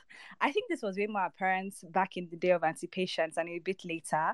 But lately, I can count that the mother-in-law and daughter-in-law dynamic is no longer as monster-in-law and daughter-in-law dynamic is no longer as prominent as they used to be. So that's just me. I mean, even in the it, um, as the mother-in-law was annoying, I found it different for me to see her husband protecting and defending her. I was like, okay, because I'm sure I can't remember many films in which the men, the husbands, protect their wives. You know, you mostly see the ones in which um they are ganged up against. For example, Mr. and Mrs. So I like that for me that the monster-in-law trope is no longer glaring as it used to be. Next one. I feel like these films, Tainted Canvas and Here Love Lies, um, reinforcing this thing of normalizing these harmful connections that women have with their caretakers. I mentioned it during these spaces, and I'll say it again. I want to see female characters actually take the power into their hands and not seek to heal relationships with their caretakers that genuinely hate them. I feel seeing female characters go back to the people that cause them abuse is a harmful narrative for real. Why not show women that break free and create generational healing? Think about Dakore's character in 50 and the conversation with her mother. She told her mother her father raped her. And she found out that the mother knew all along and wanted her at the age of 50 to continue to sweep things under the rug. Come on now. What was that storyline? Once again, the topic of sexual assault is addressed like in Hey You, but there isn't proper vindication. We need to see better than that and have better storylines when it comes to these archetypes. Last one the hopeless romantic archetype is there a way female characters can be written without being portrayed as desperate? We have about 30 we have flower girl we have Kambili i would love for it to be that you know we have a strong female character. She's a hopeless romantic or hopeful romantic but she's sharp and logical in the love. You know what i'm saying? You can like romance but you can still have a spicy way of going about it that is intelligent. And i would like to see more of that. Yes i'm turning 30 yes i'm knocking on 30's door. I'm not yet married but I'm, I'm fine. I'm good. I have my girlfriends. I have my family I'm doing my thing. I'm making money. As for like adding that layer to the story, and then as she's minding her business with that intention of wanting love, the person comes to come and sweep her off her feet. Hello, why are we having characters holding on to men that are not really good and treating them well just because oh I'm about to turn 30, I need to get married as soon as possible, you know? So that's what I want to see for me. Thank you. Thanks, Fi. I really love Fi's organized list. Okay, are you ready for our archetypes? No, I'm not. I, I feel like everybody has touched on what I would have loved. Okay. So see, I'm, you're giving Mr. C opportunity to speak on this. I hope it's Mr. okay. Um, the people behind the Iroko critic, you can go. It is me, oh, it is me. This no man in this in this space. How what's going on here? I said it. It's ladies' night. To, I I've come to spoil wow. it. I'm going to ruin it here. It's my male opinions on female characters in Nollywood. All right, let's go. Let's start. All right, so I guess um, uh, it's actually fascinating listening to some people about some of the things that uh, the, the, dark ages, which uh, it seems like uh, our host just wanted to just skip by. Because they're dark ages for a uh, reason where the babes, you know, uh, Blackberry Babes obviously a masterpiece, but but but the characters in in that is uh, uh the characters in, in in that are very very um bad. But like it started, it's so amazing that that was so popular. It started um this um uh trope of all these women who were going to be um so shallow to do things for something. So blackberry babes was for blackberry. And i actually haven't seen facebook or twitter babes so i don't actually know how uh i don't know how that one works out but homer babes i think i saw homer babes. Um uh the Dor- butchie babes is the one that i really i really want to see. Um that's that that sounds that sounds like a good time. But there's ages where that, that's something. Um, some of the I, understand what a lot of people have said about old Nollywood um, being like better with female characters. And I think I have to agree. There were just a couple that um, that were kind of bad. The original Glamour Girls, um, especially part two. So with part one in the original Glamour Girls, um, some people may not have seen um, the original Glamour Girls, but they're all sort of basically. I, I felt like they were all women who were doing what they could do in a patriarchal society, um, um, and they were like they were like sort of queens. To be honest, they were running stuff like, yeah, oh, you know, all these men they want to sleep around. Well, they were, they were going to do this very intellectually and like systematically and do uh, but the moral of the story is that all of them like sort of like die or something or something bad happens to them. Um that's how it ends. But like if you take away that end um they're actually very rich characters like like um i think something like what elizabeth was was was um sort of talking about like how old Nollywood even when they wanted to do their um sort of their their misogyny back then like it was still um it, it, still was based on like the lived lives of the female characters something like that. Um if i'm paraphrasing poorly i apologize. Um but glamour girls part two you see glamour girls part two? That's a different that's a different era. Glamour girls part two is so it's just like i've never it feels like a, a film made by an incel I'm I, I I'm I, I can't even. It's it's women who are are just like so shallow and and uh, some of I guess uh, well you know, I think some part of it is is um um, um, you know, the woman being a businesswoman, to be fair, opening opening a prostitute ring in, in, in Europe. So maybe maybe that's something to celebrate. Um, but uh, what people like Eucharia's character um, um, ends up, what Eucharia's character ends up doing is just like the typical, I need to snatch a man from some other woman, and it's just, it's just sad. Um, uh, anyway, but uh, yeah, Old Nollywood had some, some, some, some, some bad ones, but I agree generally because I think that's just in general with the storytelling because like people and honestly they had a different way of doing it back then because they used to spend like four or five hours. Because they spend four or five hours telling a story you actually feel like you're getting to know actual people. Um, uh, whatever they th- is like whereas in in new nollywood because honestly we've changed the structure of how we do things uh, new Nollywood tends to just move from plot point to plot point, and they don't really care about character or the people and how they uh, uh, get to do it.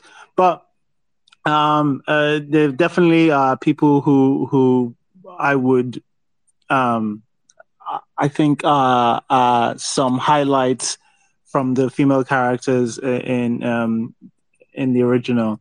Honestly, I it's not a lot of people's favorite, but I I really like Nneka, the pretty serpent. I like her. She's a boss queen. She's a bad bitch. She comes in. She's trying to fuck men up um, she's like the original femme fatale. Like she's the OG femme fatale. She's Lemanya was a banger. Like, oh my god, you know if Nneka said Lemanya to you, you were done. You were done, done. Um, and I love it that she was was just going around and she had her friends though. She had her friends who she'd gossip with this with because I guess you need you always need the um, friends in these things. But like I loved how she would um, she had all this power, but she still needed to like gossip with, with um, her friends. But um, yeah, um, these days I think um, you know KOB, like a lot of people have said, that's my actual Oba.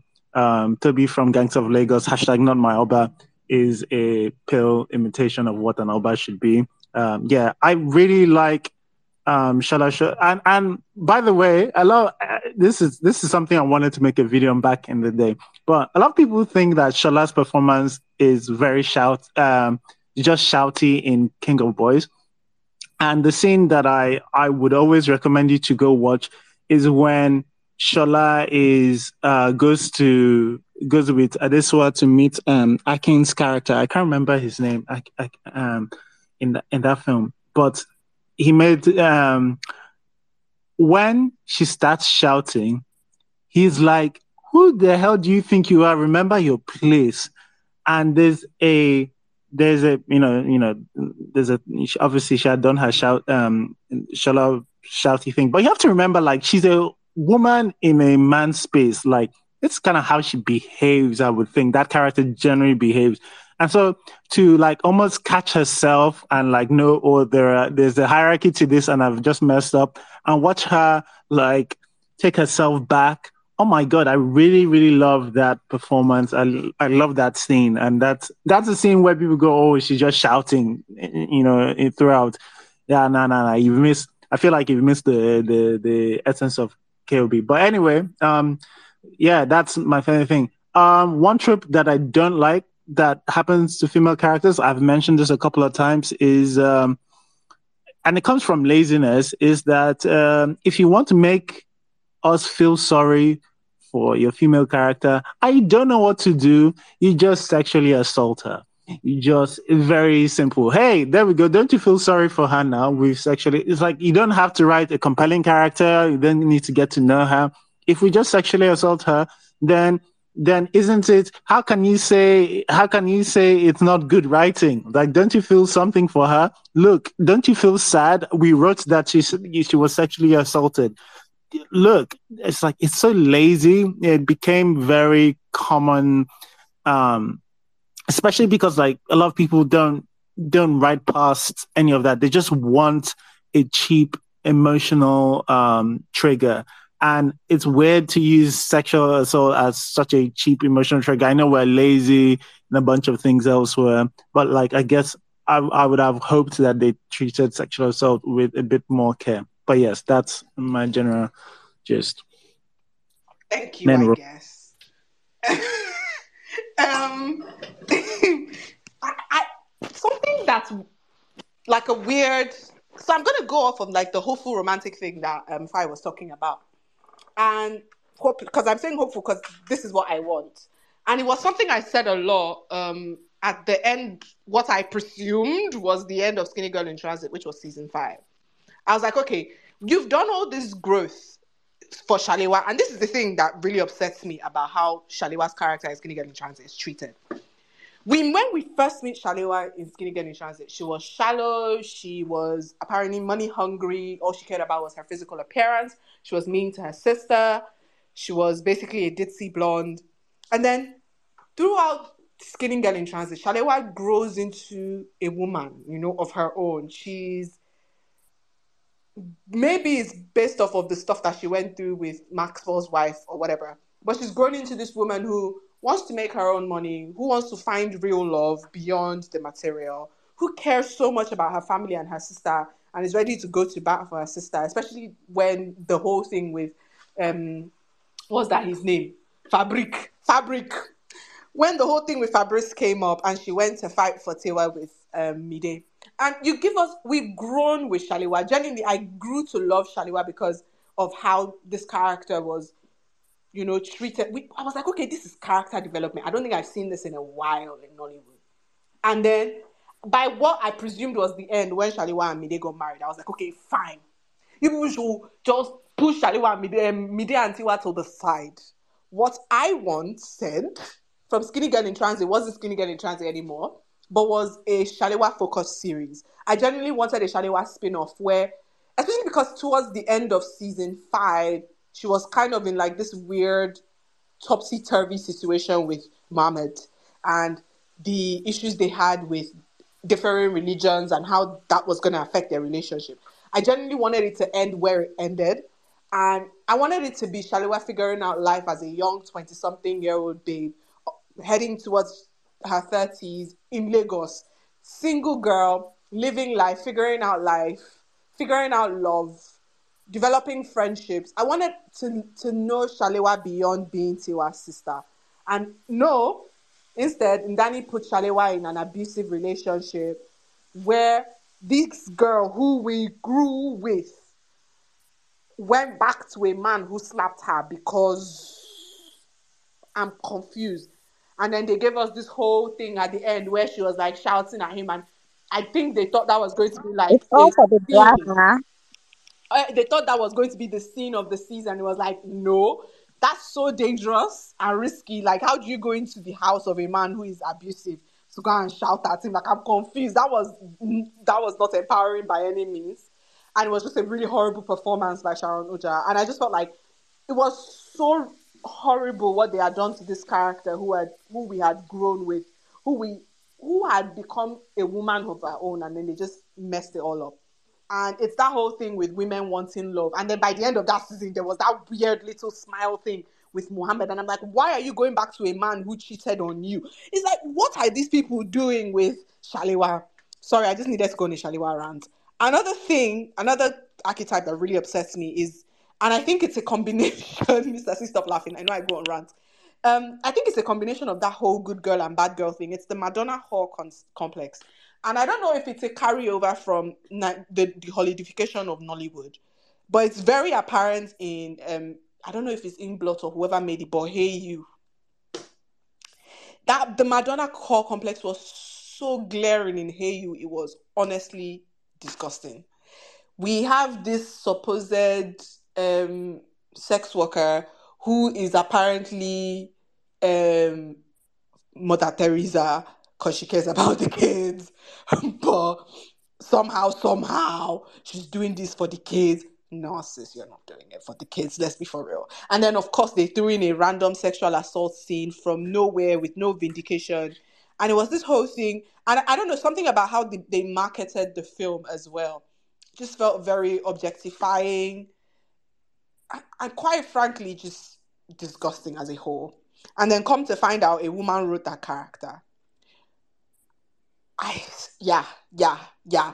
But I'm going to give Oyuko um, space to talk, but it's that's my segue into like our next category.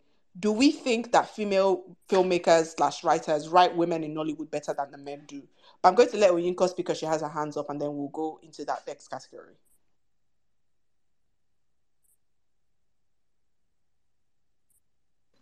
Uh, guys, did you come? Yes, your hands were up. Oh, oh sorry. My cousin was talking to me. Um, yeah. I wanted to talk about like girls, Girls Cot. Did any, does anybody remember? Yes, Girl yes, Scott? love Girls Cot. The original one, the original one, not the second. Girls Cot was amazing, right? And in Girls Cot, the bad girl wins. Okay, one bad girl by betraying her friend. she wins. She she wins. She flies out. She goes, and it, it's also sort of like both girls. It was also the time around. I think I saw it around also the time Widows Cot came out too, which is like older women, and like Widows Cot was also amazing. Uh, but Girls Cot came out, and it was wonderful. Um, I was just in awe. So imagine my my my joy when they said they're going to do a second one years later in the 2010s because that one was um the 2000s. That was the 2000 movie, and they were going to get some of the biggest stars of the 2010s as they did in the 2006 ones, you know. And you saw the movie, and it was basically during the era of the Babes movie, and it was horrible. It was horrid. It was horrid. None of the smart decisions, none of the sort of political kind of like um, Robin Hood. All it was was that women doing foolish things. Foolish things. It was just like women are like runs girls, runs girls, runs girls you know? And I want to connect this to something, right? When a certain musician decided to be talking about more things, more social issues in the world, in the country, one of the social issues he decided to talk about, instead of the economic situation and the social structure of everything, was that was runs girl you get what I'm saying? The reason why we keep coming back to runs girls, although yes, petition happens in in Nigeria, I'm not even saying it doesn't, it happens all over the world. The reason we keep coming back to this like prostitution, prostitution, prostitution, and we never seem to even as we are progressing into the 21st century, we seem to be giving less and less, less and less um, humanity to the prostitute, to the person that we decide is a prostitute, right? We seem to be giving less and less humanity to the prostitute. Because in Girls' Scouts, they were doing they were doing something that could definitely be called prostitution. But that movie gave them humanity, gave them something way more than just necessarily doing the prostitution. And it seems even in that movie, the onus that movie puts on is on the men more than it is on the women. Or maybe I'm just interpreting it like that. But it gives space enough for you to interpret it that way, right? It, it also admonishes the politicians, right? And then as we get more and more and more and more into the 21st century, when you think there's supposedly progress and we have a more like complicated understanding of this thing, we keep having the most silliest, and we make these women into caricatures of our moralness, of like, oh, they are, they are the things that we have to throw away. And even Shantytown, Shantytown too. The, the prostitutes never walk to help their, their own self. It's somebody from outside that is Victoria. What's her name? What's her name? Victoria or Elizabeth? The name of the actual character, Victoria. You know, it's not Victoria. She's a she's a worker and other stuff. It comes in and saves the women, right? We just keep on, keep on, keep on getting worse. And so I'm just asking this. This is a question of like the archetype, the prostitute archetype, right? It gets worse. It's getting worse. The Christian, the one when we had like overly Christian and overly moralized, at least was more compassionate to that to those characters than what we have that is not connected to religion. It's more of a circular thing, right? It's more secularized. Well, the more circularized one seems to be quite mean, quite awful, horrible, and well, my my house is falling apart. I guess. Hold on. But yeah, I agree with you. Um, we're going to move on now to the female role. my cousin is okay. Sorry. Um, but thank you. Um, like I was saying, Hey You really upset me because when I found out that a woman wrote that film and basically wrote that character, it was like, okay, so if we if we complain about how men portray women in Nollywood, and we think a woman is going to give, you know, create characters with agency, create characters with care and respect, treat women, female characters in Nollywood with care and respect. But that's not the case. So I wanted to ask, do we think that female filmmakers slash writers write women in Nollywood better than the men do? Elizabeth, you can go. I see your hands up. Yeah, so let me just be, let me just say what I think. I'm not, in fact, at this point, I don't think so. The only person that I've seen with a lot of intention is still Amaka Igwe, and I think it's actually very sad that, okay, not actually only Amaka Igwe, I'll come to that, but somebody who was bold enough to just put in female character in their movie without trying to play anything with, just make them as human as possible 360 wise is Amaka Igwe, and that shows in almost every single um, movie that she made. She's always trying to talk about, eh, apart from that, a central theme. Sometimes speak to like um, a social a social topic, you know, around that period. She just puts in her characters and then just gives them agency to act and behave as they should. And I thought that, you know, she was a fantastic writer and she wrote to me well. Another person who is not again, um, Domitilla, it was written by I think Zeb Ejiro, and I'm sh- he's not a woman, obviously not. But if you wrote Domitilla in such a fantastic way that it, it makes me wonder why we've not had people there to write bolder characters like we should be having now. So I don't know. I don't think I have sufficient data to say women write uh, characters well. I know that this person, I know that Lola D writes female characters in ways that I can relate to, and she removes that old misogyny thing because she also gives them um, um, agency, even when she thinks that they should behave poorly, a like in in brief. Um, what else? Uh, another person with Emem Isong, I'm not sure where she's at because I think that because she also sort of like writes and leans towards you know Christianity, like the religion angle. Sometimes you feel like these characters are brave. Again, you see it also in when Uduak Isong also writes. You like some of these female characters. Other times you're not exactly sure. So I mean, I can I know that I can pinpoint some writers. I don't know a lot like this, but I know that I mean I, I see some writers again. I can't pull. It's such a blur. But one thing I can say for sure is that people who have religious leaning do not write female characters well. In fact, I feel like Nnebue writes characters better than Helen Ukpabio does, especially women. And even though he still sort of like comes to the same conclusion that resolution that you know, if you do a bad thing, you die. But you see that within the plot lines, he writes like braver and bolder decisions for like these female centered, I mean, these female characters. But I would say that yeah, I've seen overwhelming people write people writing, you know, people cheating at the men, hitting women. We see that is a recurring thing, and then I've, I've I try to notice we have a lot of male writers doing that, or you know, she dumped her duties and went to do bad things and came back.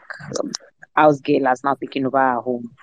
In Yoruba movies, especially, there are a lot of men writing these stories in Yoruba movies. So I really don't have the data to say this, but I know that when it when most sometimes, most times when it when I really like a female character, I like to go check who wrote them. And I'm I'm always 80% right that they are written by women. Thank you, Mo. I'm on the same page too. I think there's not enough data. The reason why I mentioned this was because sometime last week, after um, Gangs of Lagos came out, sorry guys, I was so hungry, I had to find something to eat. So that's why I sound the way I sound. But sometime after Gangs of Lagos came out, there was a barrage of tweets about, you know, female filmmakers taking the charge and making like what's considered good films in this era of new Nollywood. And so I that that's why this came up. And again, I think a lot of it has devolved as well. I hate that the ref, point of reference that we have for someone who's consistently written good women is someone who'd made films in the 90s who is no longer with us. It's like, how has this devolved to this extent? You know? And as as much as female characters right now in Nollywood are not the best. The few ones that we've had that we love, yes, like more, have been written by women, you know, or created by women. The women in Beyond the Veil that I've been going, sorry guys, it's on the back of, it's in the front of my head. I'm obsessed with Beyond the Veil right now. But the reason, the women in Beyond the Veil, the whole series of Beyond the Veil was created by young woman as well. So I don't know. Mr. C has his hand up. Come on, come on, come to bat for your men.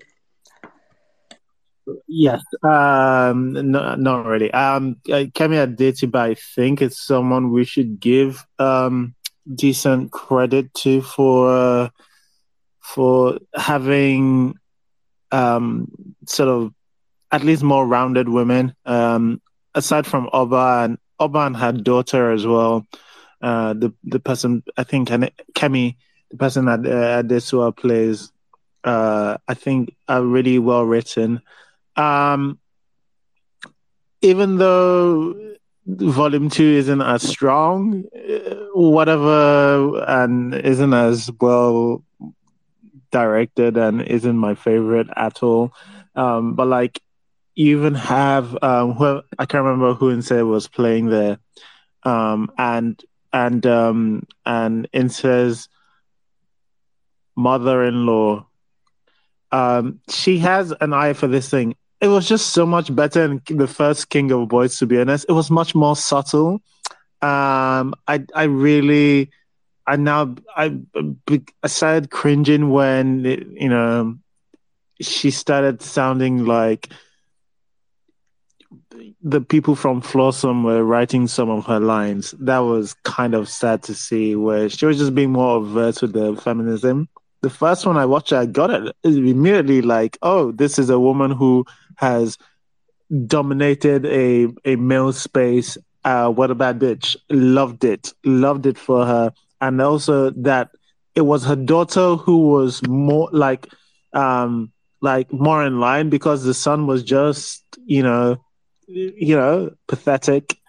Um, it happens. I like, you know, it, it, it, it could happen. So I really enjoyed um, I, I, think it's worth giving Kemi Adetiba her flowers with respect to uh, female characters. Now she doesn't have the discography yet to um, to be so certain about it, but I I'd be surprised if she she didn't. I just I think the the the, the way she's more more likely to ruin it would be if um would be if she just became more preachy about what I've always known is sort of a bit of a um, something passionate a message that or something passionate about her.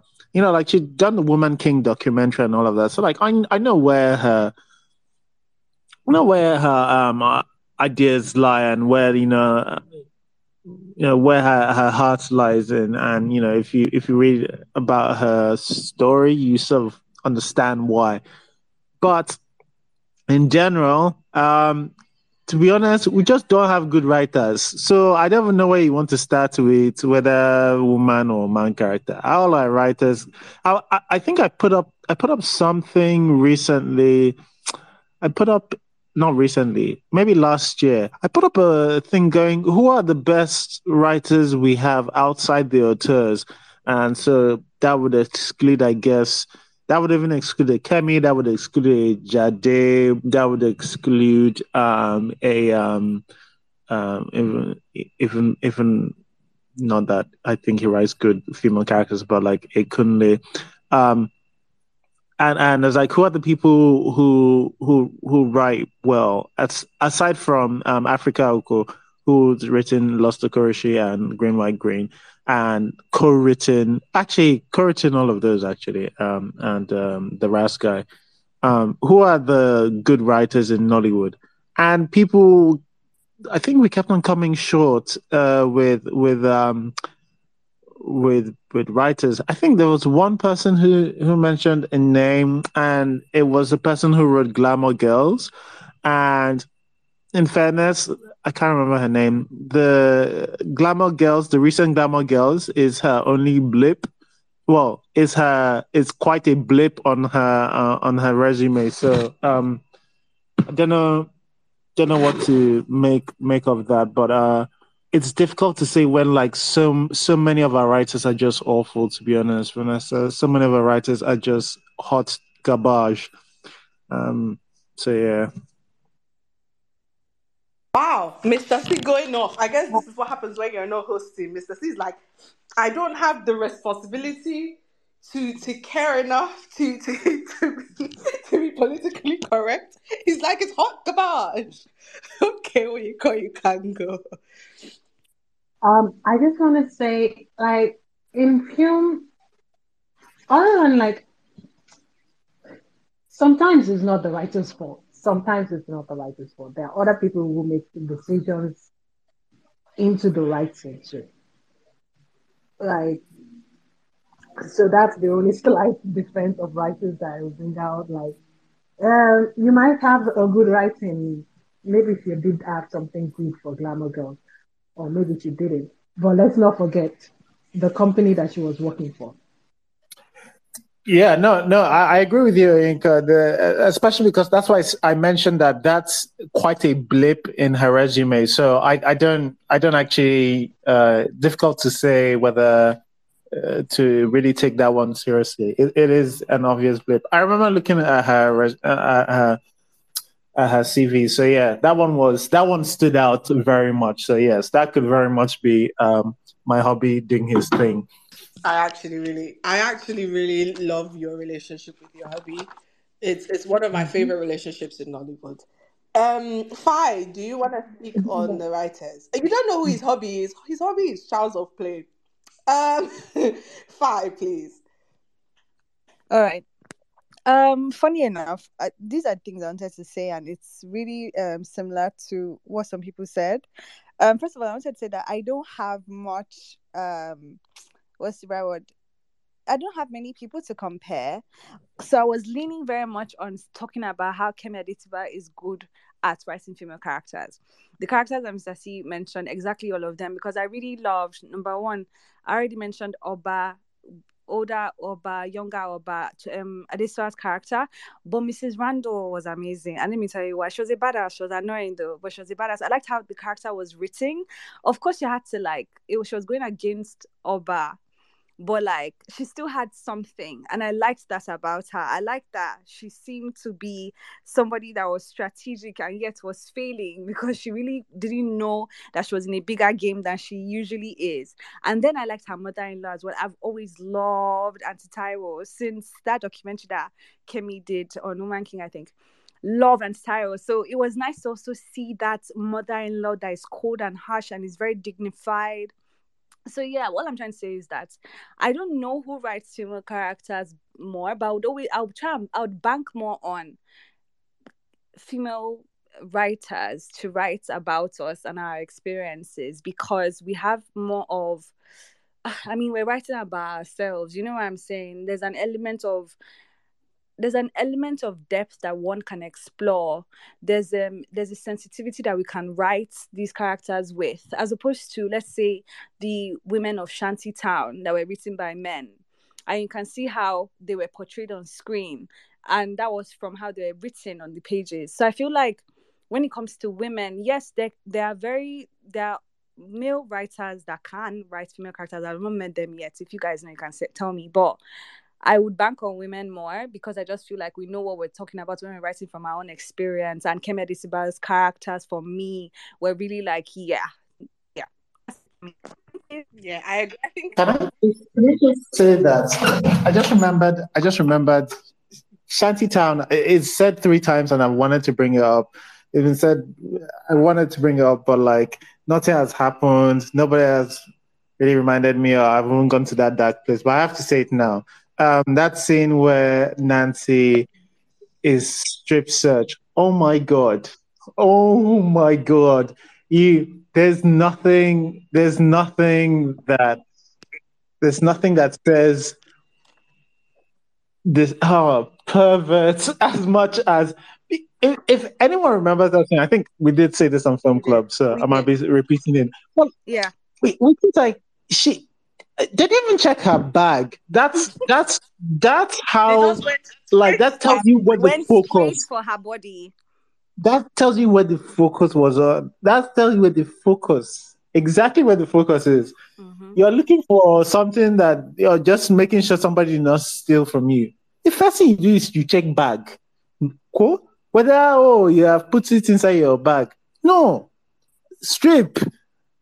And then you start to, and the way I don't know what what is he searching under the, the breast? Like what she she she thought, oh, I will hide it on, put it under her boob, what, and then and then the bum is like it was just so unnecessary. It was just like, oh yeah, I I I see how I see how a couple of guys thought, yeah, this would be nice to watch, and that that's it. There's no other thoughts put into it whatsoever. But yeah, it's just I'm not. I don't. I don't deny the ability for women to um to to write some pretty bad things as well. But like, hey yo, like, there's some things. there's some things when I watch this, I'm like, all right. I know there isn't a woman in the room when this decision was made uh, that this was this was gonna be how it was done for the most part, because honestly, there's some Iroko stuff we've watched and we're like, oh, how horrible this is. Who wrote this? Oh, it's a woman. Okay, all right, well, okay. But uh, Shantytown, that that triggers me a lot. I kind of want to push Me back. too. I want to push back. So you can push back on what? Kilo fẹ́ push back. You know, Hold on, hold on, hold on, hold on. The ultimate um boss on Shantytown, the producer. Because let's not let's not forget, producer is the ultimate sometimes or the ultimate boss.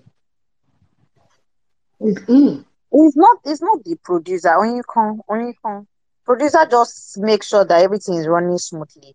This story is between And the he writers also and most times. provides the money. Producer also provides the money. Yeah, but money And is not the ultimate That's boss. That's Money is not responsible for what ends up on Money is not always the ultimate. Maybe, maybe I'm using um, antiquated something. Yes, the writer is a man. There's something. and the The director because the director that we look at these scripts and say okay this is the way we want to shoot it so what i'm even saying is that at because no of point did the director say hmm ha this thing you have written because it's possible that it was not written that way and the director said ha aha eureka moment i have something to say let us lift the I boots up know, I know, I know, I know. I'm not denying all that. I'm not denying all that. But the person that let that thing go completely to for us to to for us to see it is the producer. That honest is on the producer. Gone with is the it the wind. producer or the producer was movie the controlling everything. Most movie, the most movies, the producer controls something. Unless they give the no i don't i still don't i, I it's no offense and but i still I i don't still agree with that actor, though. innit? I don't agree. It's always between the director. And of course, okay, let me say that I do understand in the sense that we've seen a lot of times all these movies that you see story by, and then we can always tag that on people like uh, BAP or Mo of Ebony Life. The both of them are always trying to have a story by. So I do understand in the sense where you have the EP, that is the money bag, also dictating what the story should be. So that way you can have a situation of too many cooks spoiling a broth. But half of the time, if we if we eliminate EP, because most times these EPs are just money bags. If we have producers like um um Daddy or like somebody like Kunle or Jigga, they themselves are the ones producing. They are not the money bag. These guys have or Kemi has control over the kind of story that they are showing, and uh, most of the time also they end up also being their own director. In that way, we can say that look, you produce this, you directed it. Sometimes you even write, and so maybe you are at fault but what I see at the end of the day is that if we just if we remove the tag like producer, most times producers' job now not money bags, not the EPs. Their job is to just make sure that everything runs as it should, as in and it's properly done. But it's for me, I will always hold on to director and writer and that is if the producer that is if the ep is not writing story by we are not giving them story credits like they do more. If i see that story credit has gone to an executive producer i'll go to bed because i know that at this point it is beyond you. It is between god and the person that brought money and decided that they want to write story right? But if at the end of the day if it is it is between the director and the writer writer has written something to you and has given you as director you're looking at this as thinking how well can we better position this? And as the director you're not saying hmm, ah, this thing may be problematic. How about we remove it? Or you're not saying, and or pro director can even say, maybe they didn't even write lift up breasts inside the script and say, I have a fantastic idea. How about we show more boobies and raise it up, right? So half of the time, it is between the person that is writing and the person that is envisioning, that is picturing this thing out and allowing these things to fly. I will hold. I will always hold direct. I, I get it that maybe something have. I am saying that you can do that too but I'm also putting an onus on Amy and Uche Jumbo because they're the producer. They're not executive producer. They are the producer. Producers can have very much have a lot. People tend to think it's the director. The director, if he's given free reign by the producer, can do whatever they want. That's because they're given free reign by the producer. But the producer ultimately has the ultimate power. She would have seen the final cut. She would have even seen the rough cut and she thought it was okay. And they thought it was okay. I am still agreeing with you, um, Elizabeth. I'm agreeing with everybody, but let's not give Ini and um, and Uche Jumbo free reign because they saw that, that. Because, you know that's what that's what I'm saying. They saw that oh, they have the power. I, have to, I, I think Fanta was even written by two men. I think at that point, I actually sorry to cut to cut you guys short because again this is for me it's like almost like a segue into addressing the sort of the quality of writers that we have. No offense to them. I think they're talented. I checked the names. They they've written telenovelas right? And mm. then i'm watching one currently Tony telenovela that is on screen and i realized that there is a method to the madness which is going for something that will jar the audience right? They're doing that currently in covenant and killing every tom dick and harry. The only person they've not killed now is the audience themselves. So you see people who write in this kind why of I manner. watching those telenovelas. I was a huge fan of them. I used to watch every single one, but then I realized like, a lot like, of stuff just being done for show Thank you. So when you have some people who already write, who we, personally i believe that if your method of writing is you're you're tilting towards telenovela and then now you're trying to write a feature and that is why it just seemed as though um shantytown was written all over the place. There was no central theme tying anything together. There was no central character tying anything together. It was just all over the place and that is why also they think they can go for shock factor in the way they've been going for it on tv right so when I saw the people that wrote it, so I saw the writer's name, I'm like, hey, I've seen this writer before. And then I realized that I've also tweeted it about eh, about the telenovela they are currently writing that I like why are you just going for shock all the time? So when I'm watching Shantytown, I am not surprised, but the misogyny it was just very blatant. And I'm like, between the the director and the writers somebody thought look at us we're about to revolutionize the, the nigerian you know industry they've not seen nudity as we are going to show you they've not seen blood splatters like we are going to show you and then they went for that it was quite unfortunate because there was nobody else in the room that can tell them that ewa this thing is uh, very dangerous. You know, your egungun should be careful.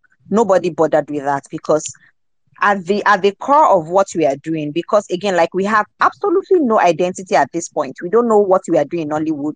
We cannot say these are the markers of of of what even though we are discussing you know female archetypes and we're discussing archetypes that have, have even almost gone you know away but we've realized that because they're trying to transpose hollywood into nollywood they've thrown away everything. And rather than go for the core you've seen kill bill. Why do you think kill bill was kill bill rather than do that, you're sitting there and like, oh, I'm going to write Uju Elegba Kill Bill.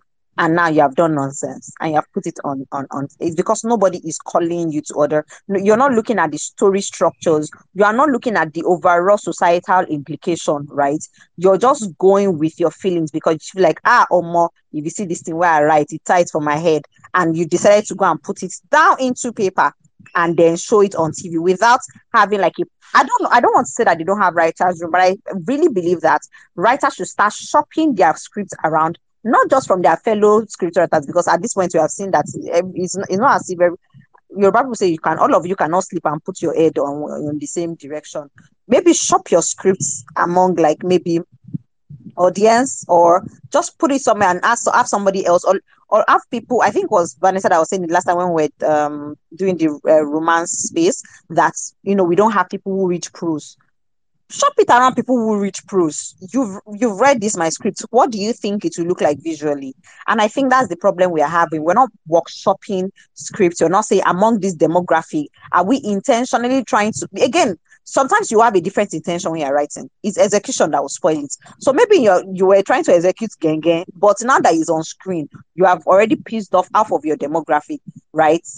Do you understand? And I think that's the major problem we are having currently. Can, can I also add that um, I was on the Shanty Town. I was on the Shanty Town. I think it was Shock that did that space uh, with which I, I think I think you were actually also there um, with uh, um, uh, Uche Jumbo and Ini Edo were, were there. And that's where I found out that they were the producers, must have been before I did Nolly Data.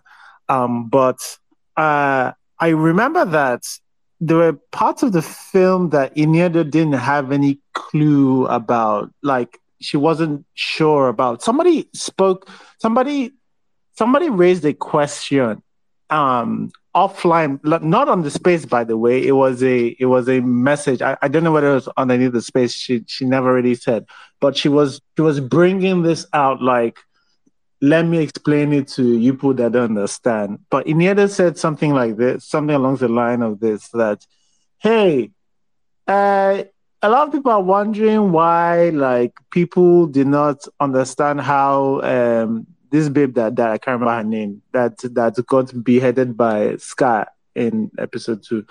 Uh, uh, how she could send um, voice notes to um, uh, Shalewa, is it Shalewa, whatever, and whoever Nancy's character was playing. Uh, how some people don't understand how is she said it's not voice, it's not a voice note or voice message, it's voicemail is voicemail that she sent. She called her and then um and uh, uh you know because you know you know she didn't pick it entered voicemail and that's how it was uh, recorded. Now, if you watch that film, you know that deliberately they called that thing a a, a voice note. A, I can't remember. It's been a while. We saw it because in the bathroom with Ini, she yes. up, the, the screen that they showed us was like a WhatsApp voice note. Yes. So it wasn't just a the call, interface that they opened. Yes, the interface that they opened was WhatsApp voice note. Now, like if Ini Edo had watched this film, she would know very much that that like because again, it wasn't like somebody put her on the spot, right? This was a message that was set outside the space. We were doing Q and A for people inside, or people who were queued inside the space asking questions me included. Uh, and and she was like, wait, wait, wait, wait. Somebody just asked this dumbass question. Let me show people. And I had to be like, hey, uh, I, I know you think I know you think you just answered it, but they call it they call it a voice message in the film and also the interface, the way it's shown. In fact, that interface is actually voice memo, voice recorder. Uh, when you want to record notes. That is what they showed, to be honest. It's not even WhatsApp. Uh, well, it started there. It I think it started there. WhatsApp. It, it started in WhatsApp. Yeah, it started in WhatsApp message, and then now, uh, yes, exactly. No, no part of this was. You know how everybody knows how they check their voicemail. You and it actually would have made sense for somebody not.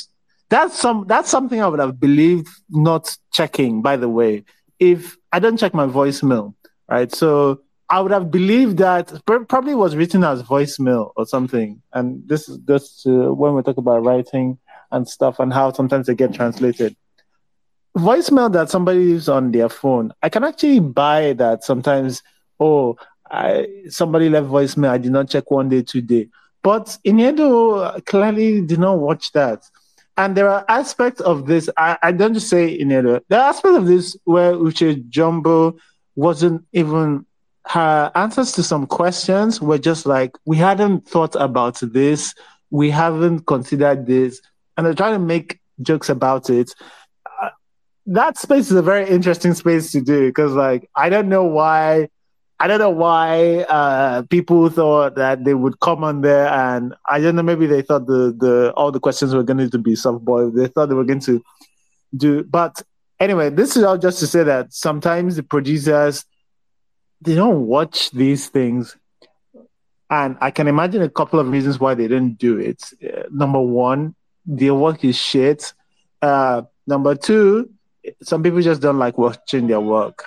Um, and number three, their work is really bad. Sometimes you just don't want to watch bad stuff. Like you've already made the bad thing, you don't want to watch it again. But yeah, sorry. Okay. So you're telling me they didn't do their job well? Hey, but that's the point now. That's the, that's the point of all that we have been saying. They don't do their job. well, they don't do yeah. their job. It's, so, it's so funny. There's going to be a rough cut. And who is going to watch the rough cut before you decided what more you're going to do and the final they cut? don't know what they're doing. The I feel like I feel like I feel like at the end of the day, that's like fundamental issue. And it's sad. And as much as new Nollywood likes to purport itself as the future of filmmaking in Nollywood, when you think about it, a lot of the skill set that old Nollywood had, I'm talking 80s, 90s Nollywood, the skill set that they had, the cinematographers, the editors, the way even down to music and and styling and and makeup and hair. The styling in glamour girls guys. Like the styling the skill the skill was at a level it, it almost was like these people took pride in, in in their jobs. You know there was a sense of there was a sense of ownership. You know, you're like, okay, I did that, I made that, I wrote this, I directed this, I I was director of photography for this. And it was very evident in the quality of the shots, in the you know, it, whether or not picture quality was great then or not, that genuinely didn't. Sometimes you watch old Nollywood and put it beside. I hate to say, put it beside these remakes. These old Nollywood films that are being remade by Mr. C's husband these remakes, when you put them beside their originals and you look at the quality of the filmmaking, you, you realize that honestly, this is not the future. Uh, things have devolved rather than evolve. And it's sad. And it's evident in the way female characters are also written. In, I'm trying to be a responsible host and bring it back to the topic, guys. um, it's also evident in the way female characters are written. It's all kind of it's sad, but it's all kind of devolved. You know, there was a time when we thought there was a hope for how women were written in Nollywood and and the care and thought and, and the intentionality. Maybe granted these maybe the writing was imperfect, were there archetypes? Yes, but there was intentionality with how these women were written. And honestly, it feels like women in Nollywood now are just a throwaway it's like, yeah, let's just put a woman in it because we can. And even if it's about women, we're just gonna throw all the tropes possible in there because we can't be bothered to care enough to write them well. Fi has her hand up. Yes, hi. Okay, so so many things, and I was trying not to lose my thoughts. Well, I, I wanted to bring it back to that shanty town with the whole producers, writers thing. Um, I was also on the space when they were asking questions about shanty town, and one of the things that kept going on was this harping on about how this was for women, this was about women, this was about freedom of women, and the producers. There's so many women on this team, and in my mind, I was like, so many women on this team, and you guys, how many people watched? who, who are the people that this film passed through in order to for before it before it became clear? Do you get what i'm saying? Like if we're talking about women being the ones that are in different parts of it yes okay they're not the ones that, that were the writers or the directors. But if we're talking about having so many women producers, I'm thinking that at least two or three out of everybody is checking everything to be sure that this is for women, this is about women, this is telling the story of women from a sensitive light that humanizes them, and nobody saw anything wrong with that. That's what made it kind of weird for me because it's kind of like you can't just say women, women, women if the story isn't giving if the story isn't giving well-rounded stories about women. Before Valentine's, everybody was also celebrating how is a all-woman team. What was the story about? Which other one? Hey You. We're talking about how it was a woman that wrote it, it was a woman that directed it, and yes, this is what we saw. So it's, it's just very confusing for me. And when I think about it, I'm thinking it's not only about how we're writing it, it's about how we view ourselves. Like how are we seeing ourselves, know, for us to for us that when we see certain things on screen, we know that this is not how we're portrayed. This is not how we should be portrayed. Yes, want to tell a story about the women that are courtesans of Shantytown, but are they not still women that should be humanized and should be seen in a different light from the way that they're normally portrayed? That's the difference there. So that's what came up for me when it came to Shantytown. Thanks. Thanks, Fi. I'm with you. And I think it's a thing in Nollywood now where people talk about, ah, we're the ones there's a there's a wanting to be first and there's a certain thing where people do oh first Nollywood film to break this first Nollywood film to do that.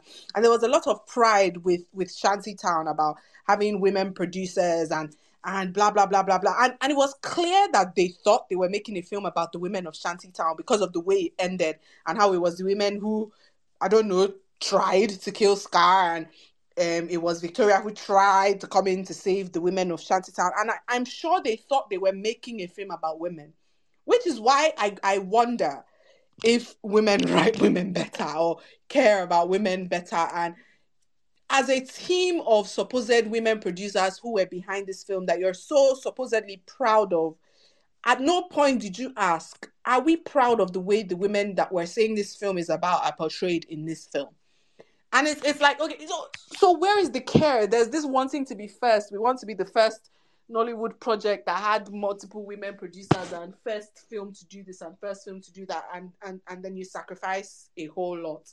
Um elizabeth had a hand up before you go so elizabeth please go Okay, so um, I get that this topic is very we're passionate about it and we don't want it to end. Okay, so I want to mention I want to mention this thing about women uh, writing and or being in a team, and then we're still getting this quality of stories around women.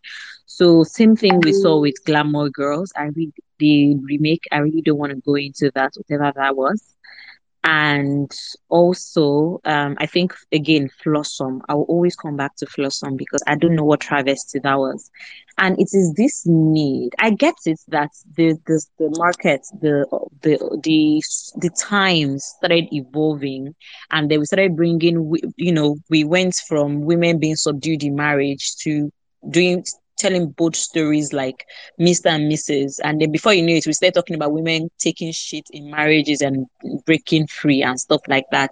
And so we get that, you know, there was a transition period. And then we feel now that because women empowerment, equalities, and feminism and all these are topical issues in our society, rather than actually have people sit and talk this through or workshop these stories or having people just pick topics off of Twitter or even arguments on Clubhouse and putting it into a script. And that is how we end up with it because sometimes the question is do we really understand what it is that we are seeing when we are reading a script? Do we understand exactly what you're supposed to do? So you have so you have something like Flawsome in every that um was that Raima Raimi or something um in his character was supposed to be somebody who feels something for women and just but she was just directionless and close to purposeless. She just picks, she's like this dog that sniffs and picks strays things into the house so every top every episode is ah oh this girl there's prostitution i'm going to save her and they made her they gave her a savior complex and they did nothing with it. It's ridiculous. And so as you're watching Flawsome you're seeing that they're trying to raise top even in the dialogue there are lines that you've seen on twitter before. You're seeing you're like i'm familiar with these things. They're like topics on twitter that people just put together and put it into into a into into a series so we need to question what exactly it is that even these women who are in the room what it exactly it is that they are trying to achieve because if your story doesn't have a central theme or you assume that it has a central theme and then everything falls apart apart in script writing it's called it calls for concern and another I will also, which was not even the reason why I raised this. I wanted to talk about market seller, Omotola's market seller. I really that was that was a character. That's a character that I really like. It was it was quite unfortunate that the resolution was equally bad in the sense that um, nothing evil happened to her. She just left. I mean, the man chased her away from his house, and she went back to being a Ronsby. Fantastic! I like the idea, but it's just that the man was not even pristine clean. It was somebody who had to travel out and married and then ugh, they they just made him absolute worse but they made him in such a way that it was acceptable to society at that time where people al- agree that men can travel out marry wife in nigeria travel out marry another woman for papers and they don't see it as a bad thing again which speaks again to our moral what obligation what we see as as normal in the society but i really liked omotola's character in market sellers, Angelina. She was just a babe that wanted to marry, but she also likes men and she likes the finer things in life. And I'm imagining that would we have told that sort of story now, or we, we can we tell that kind of story? Will somebody even want to write that kind of story in 2020s? and not try to make it a sort of like cautionary tale, sort of like Asha Nobi work that we saw in, I mean, that we are seeing rather as a tagline for for um Domitilla too. Thank you. Yeah, that's yeah, that that's the thing, right? I think we've we've we've we've I think we've emphasized very largely that old Nollywood was willing to take risks. And it wasn't like there were these groundbreaking risks, no. But they were willing to take risks with with the dimensions in the female characters that they wrote that Nollywood now is afraid to do and so or maybe just too lazy to do. Um, we're going to round this up pretty soon because we've been going for two hours and thirty minutes. But can go ahead. Okay, so this is kind of what I wanted to put. We are asking sometimes who are the women there, right? And sometimes I would have to say they are women of a different class than some of the women they're writing about. They're women of a different class than some of the women they're writing about. You mean to tell me that the women that are now in the writer's room of Shantytown, or the people that were working, or the women that were working in the writing, in whatever part of the production of Shantytown, are the women that will be living in some places like Shantytown? No. No. Class also is, is also an important thing too definitely nollywood has a classism issue i'm with you on that um and it's very evident in the way so, we write. Mm-hmm. those those women that write that also we all grew up in patriarchy. We all grew up in this. There is no nobody is free from all from from this um, thoughts and ideas and all that stuff. That's i don't i don't know if you guys know. I was really pissed.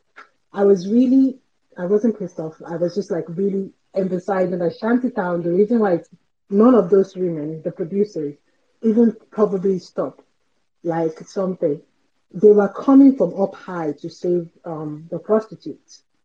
And the funny thing, the abolition movement to abolish prostitution, not like legalizing prostitution, but like abolish prostitution, is often led by former sex workers. and they often are asking for something much, much big, much, much like system changing, like economic justice, all those things, much bigger things that they actually that's than oh, let's save their souls because they understand, like, okay, save your souls. People want to eat. They understand actual things. So it's not going to be some somebody that comes up from up high. With that said, that was not the zombie. A lot of class, and that was just one thing I wanted to put there. Like, uh, like, the, like some of the women that are writing that actual characters, those something are women who don't see themselves as just a Cheryl characters. They're the, they're the women who probably have the freedom to have sex and not have this sexual thing mar them as much because they have some sort of class that protects them. Yeah, thanks, Monica. Um, I think we can go yeah. on and on about women in Nollywood. We love them, we hate them, we we want better for them. Um, I and I think the reason why we care so much, and I know Mr. C said it, and it was like, oh, this feels like an all woman space. I think the reason why we care so much is because we're Nigerian women as well, and we want our stories to be better told. We want to see ourselves on screen and not feel a type of way about how we're being portrayed. And it may not change as soon as we want it to change, but there are a few stragglers in the industry who seem to care enough about women um, to write them well. I know I'm going to say for the upteenth time, but I genuinely really hope that Amazon Prime renews Beyond the Veil and that the woman who was behind the first season of Beyond the Veil is the one who's going to continue writing these characters for the second season if they do get picked up for a second season. So, sorry, there are two women, right? There are two women. Three at this point written, but Sifa Sani go on. I think she's a fantastic. Sorry to button a fantastic writer, writer rather, because I've read two of her stories. She wrote. She she will normally write like inspiration romance, because I think she's Christian. She she but she had one for Ankara Press for Cassava Republic, and then she had another one that I bought off Kobo Books. She's a fantastic romance writer. She's Sabi. Then um Umi Baba Ahmed, I think she also wrote a couple of episodes. Of That's um, episodes. yeah, Mother. Yes, and then then the the director herself, who fantastic romance. Come on, yeah. Beyond the Veil. Yeah, it's testament to women can get things done. I agree.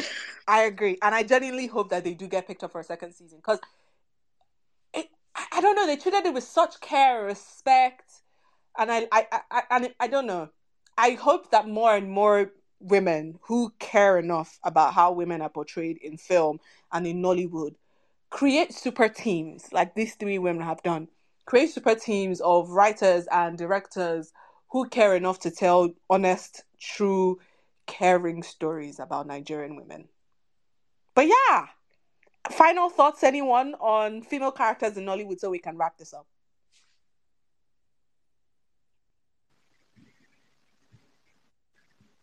My my final thought is the same final thought I have for all these um, movie new ones.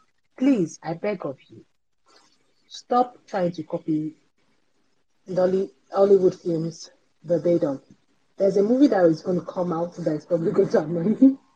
It's a it's a noir. It's a noir. It's in black and white, and I've already seen the costuming of some of the of some of the people. Hilarious. That was this is my only something. Please just stop that, eh? Yes, Go the Hollywoodification of Nigerian women needs to stop. And I, I mean of the whole yes. industry, but as for female writers, as for female characters, the Hollywoodification of female characters yes. in Nigeria needs to stop. Localize yes. it. Localize yes. it. Make sense. Make it make sense to us and here women. Yes. That's Tell all. our own stories. Fire, any final thoughts? Yes, I want the bad girls to win. Yes, let bad I girls be bad girls. Winning. Yes, that's me. I love it. And all the wicked mothers too. Let's just them be careful. Any wicked girl, I'm sorry, support women's rights and women's wrongs. As always. As always. Yes, Elizabeth, final thoughts? you guys should watch uh, Angelica the Bucket Seller. that's my that's my OG. That's my OG wicked babe. She just wants fast money. She does not care.